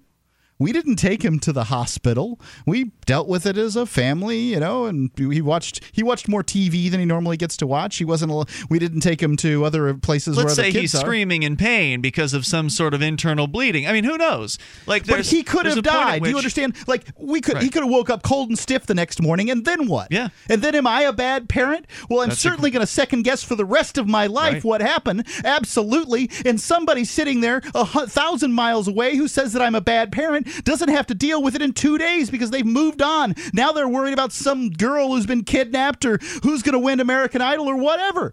You know, they're just dipping and dapping and don't know what's happening. Well, no doubt about that. But my point was that there are parents out there who are looking at these two cases and saying, well, I wouldn't have done that with my kid. Sure I would never are. have allowed my child in a tanning salon. I would have never allowed my child to, you know, get this sick or whatever. And you can look at that and you can feel superior to these parents if you want. But what happens if parents who have different values get in charge of the government, and then all of a sudden something you're doing with your kids, maybe it's being open-minded about uh, drinking alcohol or something like that. What if what you're doing with your kids becomes a felony? Then what's going to happen? This is why you have to stand up for the rights of parents to make choices for their families, even if you don't agree with them, even if you find them abhorrent. eight five five, four five zero, F R E E. That's the S A C L C A I toll-free line. Should they be charged with some sort of crime for letting their son die? It's Free Talk Live. what has happened to America, and when did it become okay for the government to extort wealth from the American people? As a former law enforcement officer, I have explained in my new book, In Plain Sight, The Disregarded Truth, how absolute property ownership has been denied to the American people, how and why inflation is fleecing America, how law enforcement officers are being used to suppress and criminalize the beliefs of liberty and freedom. In Plain Sight explains how we can restore what was once a free America. Get your copy of In Plain Sight, The Disregarded Truth today at Amazon dot com.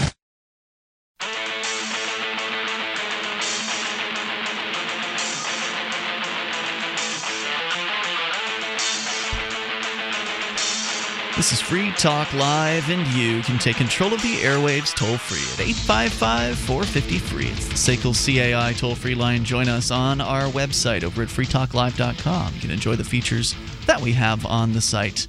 Uh, you can do it all for free over at free talk live dot com. Lots of stuff awaits you there, including archives that go all the way back to late two thousand six, all free at free talk live dot com. It's thanks to great sponsors like S A C L C A I. Yeah, S A C L C A I is a company that handles accounts receivable. They can handle them for your business.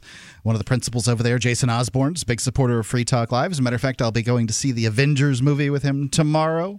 It's uh, S A C L C A I. You can see their banner at free talk live dot com. It's top on the right-hand side of the page. All right, so is it all right for parents to just let their kids die?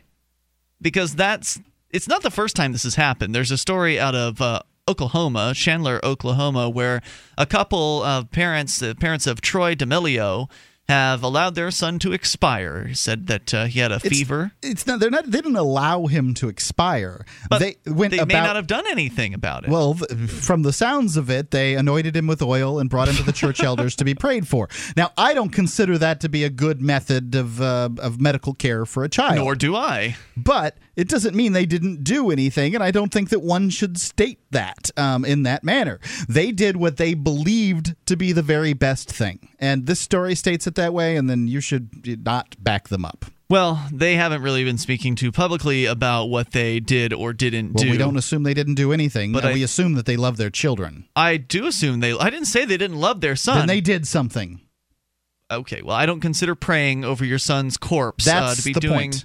to be doing much of anything. It's not the corpse. They probably prayed for him when he was sick, too. He turned too. into a corpse eventually. Indeed, as and, we all will. Yes, except the, he was four years old. And people shouldn't be, uh, hopefully will not be dying at age four if they are given the treatment necessary to help them through. I you believe know, it could antibiotics. be antibiotics. Yeah, I like the old uh, the old joke about uh, the guy that was sitting up on the, the roof of his house praying to God during a flood to uh, to save him uh, from the floodwaters, the raging floodwaters that were sucking up his house and his uh, all of his belongings and the destroying the area around it. And you know, some guy shows up on a boat and offers him help, and, and then yeah, know. like a boat and a helicopter, or something else. There's some yeah. third thing in there, and then you know, he's crying out as he's drowning to God, "Why didn't you save me?" And no, then God, he gets, to, he gets to Saint Peter and the, yeah. the pearly gates, and you know, asks uh, God why he didn't save him, and God's like, "I sent you a boat and a helicopter yeah, and whatever what, else. What, what do you want?" So. It's like, yeah, antibiotics, they're out there for, you know, helpful purposes. Maybe you should try using them. But I don't think these people should go to jail. I may have a firm disagreement with what they've chosen to do or chosen not to do, as the case may be. And you may have some very strong feelings about it as well. But I don't think they should go to jail. So, Ian, if you had a child and you put the child in uh, a nanny's care and the child dies under the care of the nanny, Doesn't should the nanny go to jail? I don't think anybody should uh, should go to jail for, you know, having a different belief system about how to, to raise children. But I certainly don't think that, you know, if the nanny killed the child, then uh, yeah, the, how are the parents going to know that they hired a psycho? Well, I mean, say the child is doing something and the nanny's not taking care of it to make taking care of the child to make sure it's not doing something dangerous, and the child ends up killing himself. I can't see how the parents could be held responsible for that. How, no, how the nanny though. Could the should, should parents the nanny, hold the nanny responsible? I think some parents would probably try to hold that nanny responsible. I don't think they. Sh- I don't think that they should. I mean, ultimately, there's some. Le- there's a level of care for children that is uh, that's appropriate, uh, but you know, when you're talking about hiring somebody, it's going to be a higher level of care than it is going to be for individuals who take care of the child on a regular basis. I mean, I, my, I we put my son to bed at seven thirty is when we say we do, but uh, eight thirty sometimes as, as late as, and he doesn't get up till, God, sometimes six a.m. Um, he's unattended for hours in his room, unattended completely. Anything could happen in there. Well, what do you think about the the nanny scenario? Um.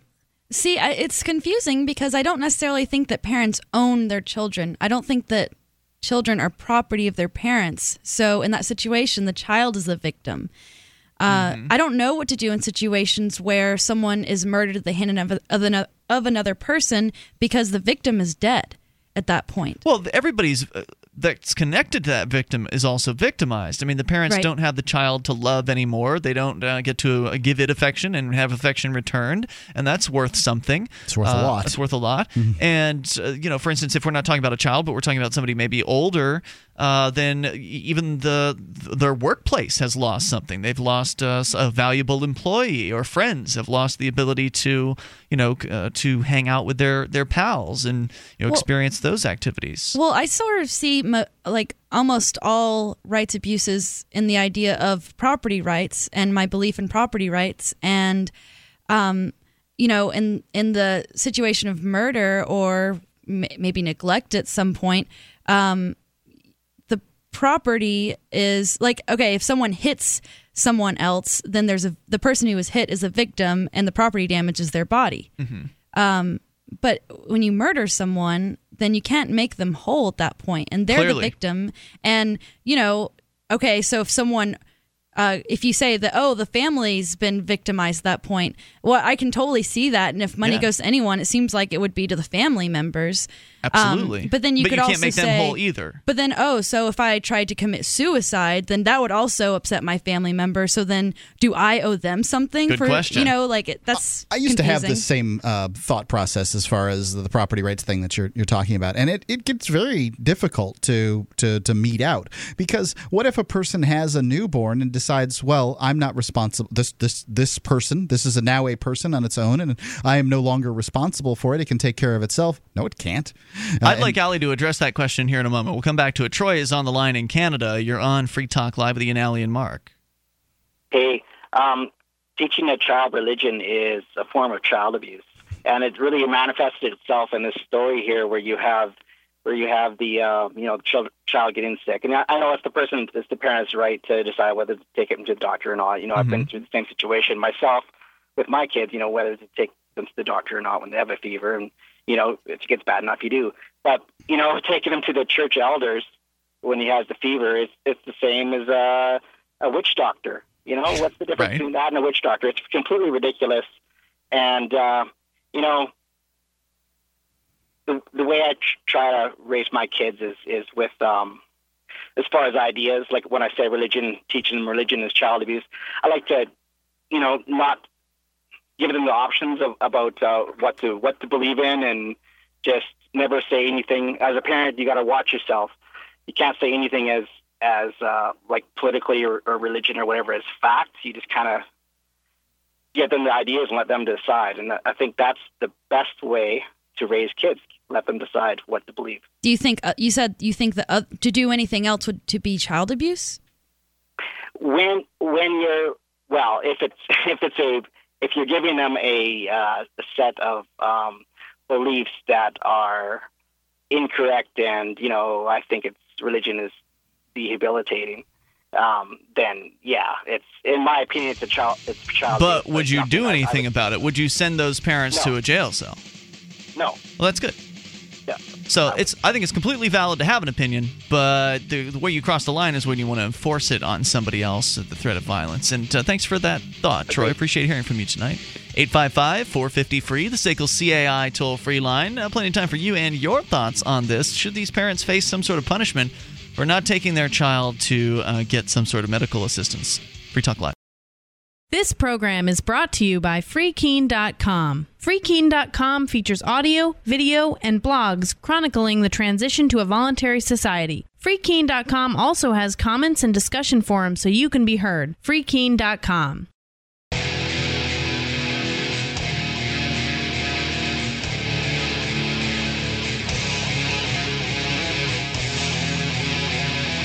This is Free Talk Live. You can dial in toll-free. Bring up whatever you want. eight five five, four five zero, free. It's the S A C L C A I toll-free line. Joining you tonight, it's Ian, Allie, and Mark. one eight five five, four five zero, three seven three three. You can join us on our website. Head on over to free talk live dot com. Get signed up for our news updates.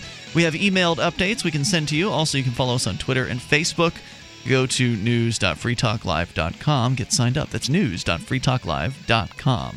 When it comes to potential police abuse or perhaps uh, some kind of uh, automobile accident, the most important place to protect yourself, uh, the most important way to protect yourself is to have a camera in the car.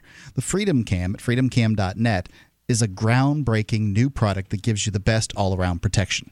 The G P S black box dash cam, as it call as it's called. Uh, this has a it's an easy to use unit that has video cameras recording the front and the back, inside and outside of your vehicle. Uh, it has a built-in microphone and G P S navigation, which records your driving route and speed. For traffic stops and all other driving incidents, you can protect yourself with the ultimate witness at freedom cam dot net. I have got one of these in my vehicle. Ian, uh, you haven't put one in your new car yet. My new car is not uh, roadworthy not, at the moment. Not roadworthy. So, uh, but I will. Yeah. I've got it. Yep. It's, I like it's it. Important to have. freedom cam dot net. All right. eight five five, four five zero, free. Uh, so, of course, we will continue to take your phone calls. But, Mark, uh, you had asked a question of Allie a few moments ago about abandoning a new, abandoning a newborn. Can you recap that question? Yeah, and um, you know, Allie was basically making a statement based on property rights, um, you know, about how one cares for children and that uh, children own themselves and they, so they can move their own bodies, so they must own their bodies, and they're in charge. And I think that, you know, and obviously you and I have had a chance, Ian, to uh, discuss these things on the air for going on a decade now. And I've come up sort of wanting in this area of belief that property rights is the uh, end-all, be-all um, when dealing with people. And for instance, when, uh, you know, if, if a person decides they're going to give birth to a child and keep that child, they've made a decision, in my mind, to care for that child. They've made a commitment to care for that child. And when does that commitment cease, and what does care encompass? Because I can assure you that there are times when my son doesn't want to do things that we want him to do. And those things, we believe, are in his best interest, you know, directly affect his health and his well-being. And we force him to do things that he doesn't want to do. Physically force him to do. We tie him up in the tar- in the car seat. Um, I mean, you know, you can't call it anything else. It's tying somebody up. If you mm-hmm. were stuck in something you couldn't undo, you'd be tied up. So we tie him up. We, uh, you know, we strip him down. We uh, force him to, you know, go to the bathroom the way we want him to go to the bathroom. Eat the things we want him to eat. Because I can assure you, he'd much rather have applesauce and M and M's than he would to have uh, hell yeah to have, you know, sliced roast turkey and mm-hmm. uh, broccoli that his mom steams or whatever. Um, you know, so you've got this really weird situation. Um.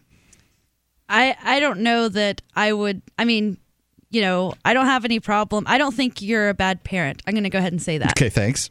I didn't think you did. Um, my mom, I, I can only go, the reason I, I have, part of the reason I have these feelings that you don't need to uh, be controlling. Is that the question you're asking me? If it's necessary? I don't think there was a question okay, there. Okay, the question is, if a child owns itself, then it's responsible for itself. And then if a mother uh, leaves a child, say a newborn, in order to fend for itself and, and make its own food and uh, clean up after itself and do these things, and that child dies as a result, and it will, um, is that mother resp- is that mother a murderer? It's a darn good question. Is the mother a murderer? Yes. No, not a murderer.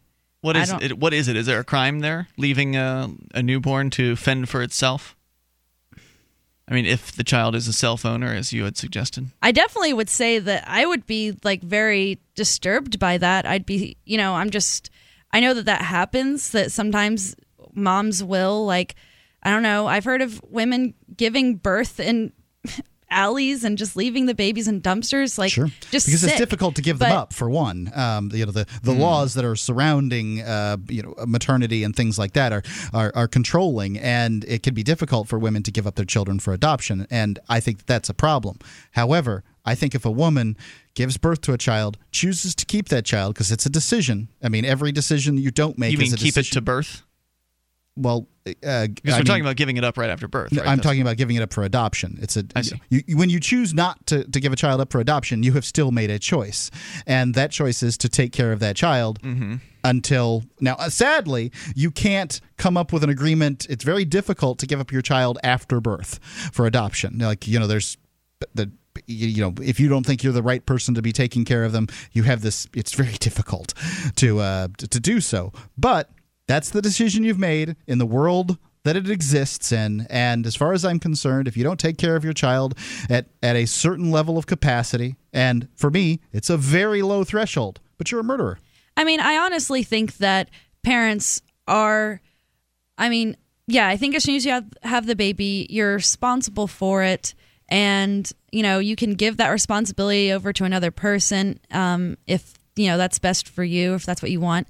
Um, yeah. So I guess if you don't care for the, I don't know if I would call it murder because I feel like that's something very specific. What if the child doesn't die? What if you leave the child somewhere and it is found by another person? It's the Russian dog girl. Remember? That she was raised with wolves? Yeah, that's like the parents just took a very poor care of her. This is the story. I don't know if it's true or not. It may be one of these internet hoaxes, but this girl that makes a passable uh, imitation of a dog. Uh-huh. And uh, the, crawls around on all fours. Yeah, she crawls around on all fours and barks and stuff like that. And apparently, and she was a teenager, right? Or something like yeah, that? Yeah, and she was in some kind of orphanage or, or something like that. And that uh, she you know, was basically raised by the dogs out at her parents' house. Mm-hmm. I, you do see animals taking care of animals from other species, which I think is very strange. Doesn't make any sense to me, but I think it's heartwarming when that it happens. Is. But it's like, it why? Well, because they have some sort of connection beyond just the fact I know. That they're not. It is cute eating them. So, but but is it okay? So, Mark, you're suggesting that if the newborn is left somewhere and it perishes, that that's murder, or the highest level of manslaughter. If we want to make some kind of compromise, what if it? What if the newborn doesn't perish? What if, say, somebody leaves it at the front pew at a church and uh, somebody finds it within a few hours?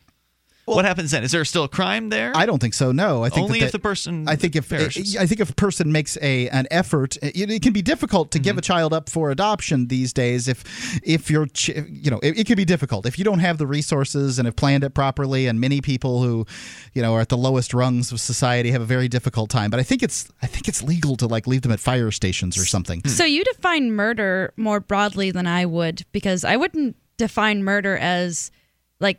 Murder is an intentional action in order to kill someone. Now, inaction, if if inaction can't equate to murder to me. But my, my, in my opinion, if you've chosen to keep, you've you've chosen to keep the child, you have create you have committed an action. You have said, I'm going to keep and take care of this child. So therefore, you have a responsibility. You have entered into. Well, you don't. You, you wouldn't even say that, Mark, because from what you were saying bef- on previous shows. If you choose to have sex, then you have already chosen to have the baby, unless you know you want to. You said you, you don't think abortion is legitimate. So by having sex, you've chosen to have a baby, and you've chosen to take care of the baby or to give up for adoption. I think that uh, if I'd like to restate slightly what you've said, but mostly what you've said is is true.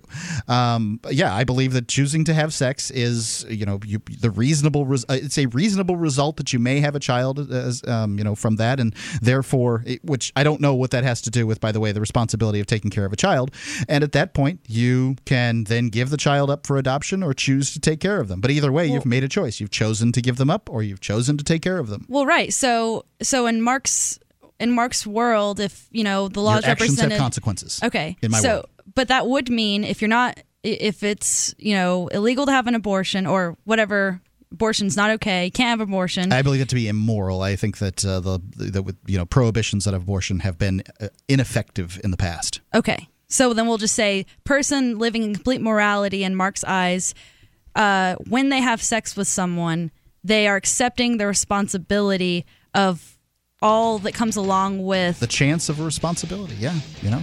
Okay. The chance of it. Toll-free number is eight five five, four five zero, F R E E. That's the S A C L C A I toll-free line.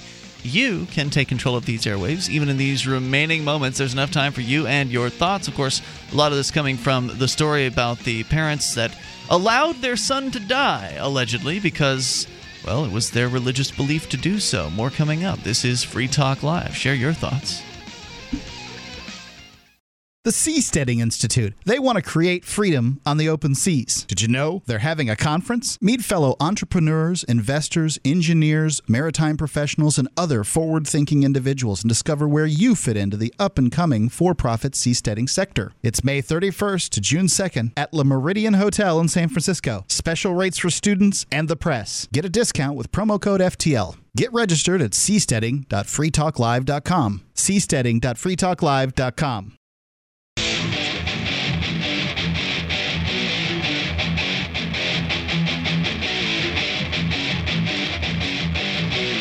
This is Free Talk Live. Only moments remain, but still enough time for you and your thoughts if you make the call now via our toll-free number at eight five five, four five zero, F R E E, one eight five five, four five zero, three seven three three. You can join us over on our website.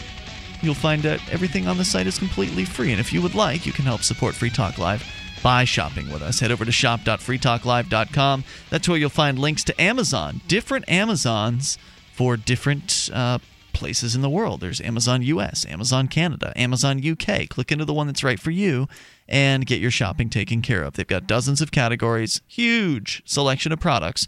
You get what you're looking for. You can even buy used items through Amazon, but of course if you buy brand new, in a lot of cases you're going to get free Super Saver shipping on whatever it is you order. So go and get your shopping taken care of, get the stuff you're looking for, and you'll help Free Talk Live all at the same time when you enter through shop. dot free talk live dot com. We're going to go to you and your thoughts. Shadow, listening in Huntsville to W B H P. Shadow, you're on Free Talk Live with Ian, Allie, and Mark.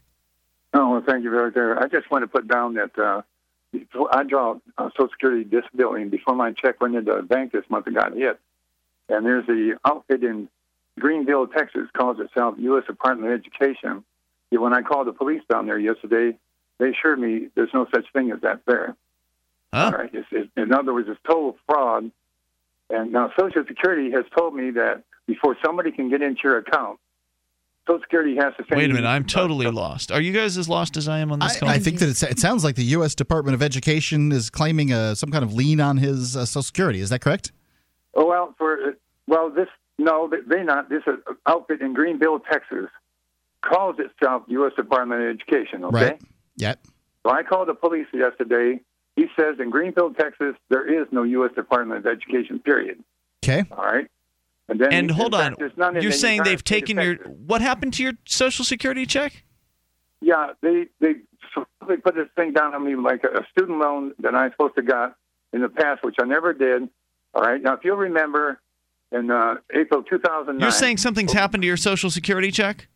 Well, yeah. They took some money out, okay? And it says on the Social Security check who took the money? No, it, I, I get direct deposit. So before, but you get a stub, right? Like you get some sort of money. Shadow, hold on a second. You get yeah. you get direct deposit. I follow you there, but do you get some sort of paperwork, some kind of stub that's sent to you to give you information about, you know, how much you got this month and how much you've got in your account and all that? Well, I get I, I keep up my bank account. Once a year, Social Security will send you this thing. You know, like if you're going to get a cost of living adjustment, stuff like that. See, but this bank. But these people in Texas, which they're not who they say they are, I know who they are, and I know where they're operating out of. Who are they? Now, but anyway. Anyway, the thing is... So, hold on. I'm still confused. I'm sorry. Maybe you said this and I missed it. Uh, but you're so you got your direct deposit from Social Security. It's a monthly thing. And right. You noticed that it was less than it normally is? Yes. And how did, how did you find out it's the Department of Education or this fake group calling themselves the Department of Education or the Illuminati calling themselves the Department of Education, whomever? How did you find out it was them that was taking the money? Well, because there's this outfit in, down below me in Birmingham here that claims to be a Treasury Department unit right there, and it turns out that location's phony. And they told but that me, doesn't answer the question. It's not responsive okay, to what it, Mark asked me, you. Was it, all right, they, to, they told me... that these people in Texas, U S Department of Education, was going to start hitting my check next month, meaning this month. Okay. So I called the police down there. Like I said, the guy says there's no U S Department of Education here in uh, in uh, Greenville, Greenville, Texas. Texas. So there's the no, Social Security Department told you the Department of Education was going to start docking your check? No, uh, phony U S Treasury Department out in down Birmingham did. Why would they have Why told would they know if they're phony? they're working with these people right here. I've been fighting these people for twelve years. So are you suggesting, I'm just really confused, are you suggesting that the the Social Security office is allowing a fake government agency to dock your checks? That's exactly right. Huh. I called them today. They said before anybody can hit your account, we have to send you a letter. You have to give your approval. Then it still takes a court order to do that. And I said, if that's so, then how come these people are getting into my account with ease? They just walk right in there, man. And they couldn't come up with an answer for that one. Could this happen to somebody else, or is this uh, yes, something? It can happen to anybody. Anybody. Well, this is, I mean... But here's what I'm doing about it. What are you doing? I'm, I'm going to file the place. I'm going to the White House. I've been talking to them about it. The White House. You know, like that. Yeah, and they're they're going to go because, you know, remember Obama gave up, did those two things, you know, like I said. No. But this, and I How do you actually talk to somebody at the White House? I didn't know that you could well, actually they, do that. They've got these comment line. They have these operators, you know? Yeah. Uh-huh. You talk to them, and then they'll take take down what you say. You think they take you seriously? The office of the publisher. You, you, you think they actually take that seriously? Well, I'll tell you what, the lady took my name and address and phone number. Yeah, I'm sure she did. She wants you to think she cares. Well, they don't usually ask anything like that, and I sent letters in, I sent proof of the thing, too. Plus, I got a, a hotline for fraud to call, too. You know, if you are being defrauded, I hope that you can uh, solve this, get to the bottom of it, and get the money that has been promised to you. I, I'm dubious the White House is going to do anything for you. Right, and, and, and thank you, Shadow, for the call tonight. I appreciate hearing from you at eight five five, four five zero, F R E E. However, I think there's a lesson here in Shadow's ex- uh, experience, presuming what he says is true, and obviously, we're just going to have to take his word for it. But presuming what he says is true, let's say it is true. The Social Security uh, agency has been defrauded by some group of people who are masquerading as the Department of Education, operating somewhere out of Texas where there is no Department of Education, and they've been they've been flummoxed, they've been uh, frauded. These people are are likely extracting more money than just out of Shadow's account. I mean, this could be a huge scandal if if if it's for real. But ultimately, the Social Security office doesn't owe you anything. You don't have a contract with them. And if you believe you have a contract with them, just ask some people in the military. They thought they had a contract with the military about how long they could be in the military, and then they got stop-lossed, and they were told they couldn't leave the military until the military decided they were done with it. Basically, anytime you participate in a government program, whether it's voluntary or involuntary, the government can do whatever it wants. If it decides that it's going to raise this, the uh, age at which Social Security is collected at to from sixty-five, or I think it's sixty-two and a half if you want to take some partial benefits, I don't know, I'm certainly no expert, to eighty-five and eighty-two and a half, they could do that.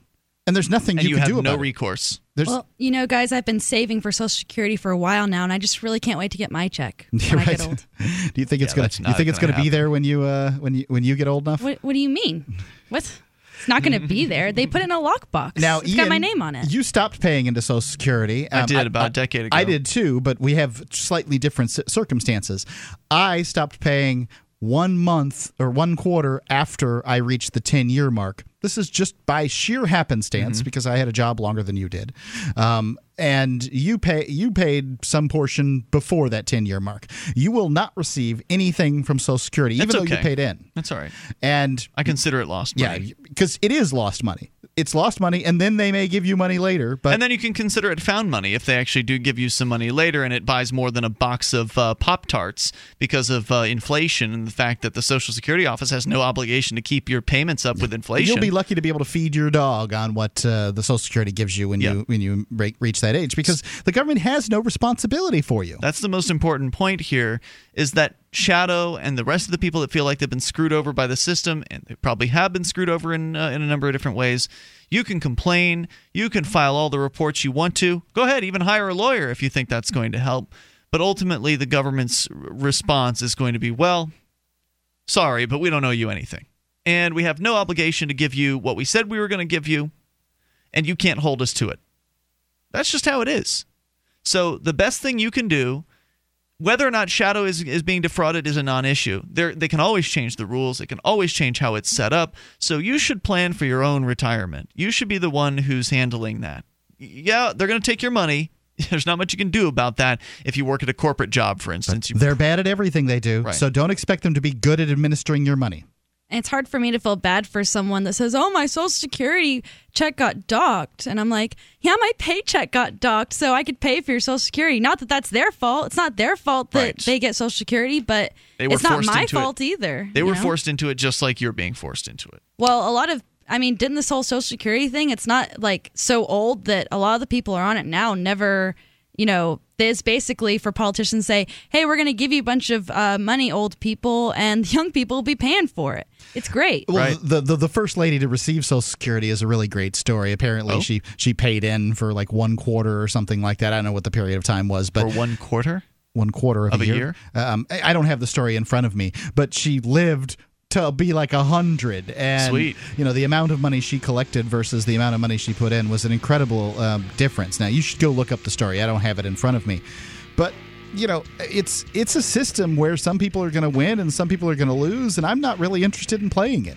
Most people are going to lose because the government are the people they're going to win. They're going to get to take as much money as they want, spend it on all their buddies, and you don't get to see any of that. That's how government works. If you're lucky, you'll get a little slice back later. See you tomorrow night. Online in the meantime, free talk live dot com. Available now. Four new songs from Raja Mojo. Raja Mojo. That's R A J A M O J O. Raja Mojo.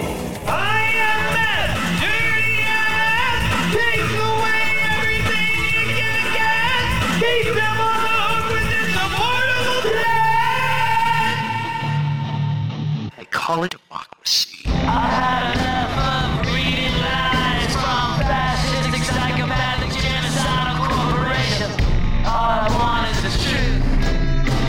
Raja Mojo. Everybody knows the game is rigged. The poor stay poor, the rich stay rich. Four new songs from Raja Mojo. Buy them today at Amazon, iTunes, Napster, and at a discount at C D baby dot com.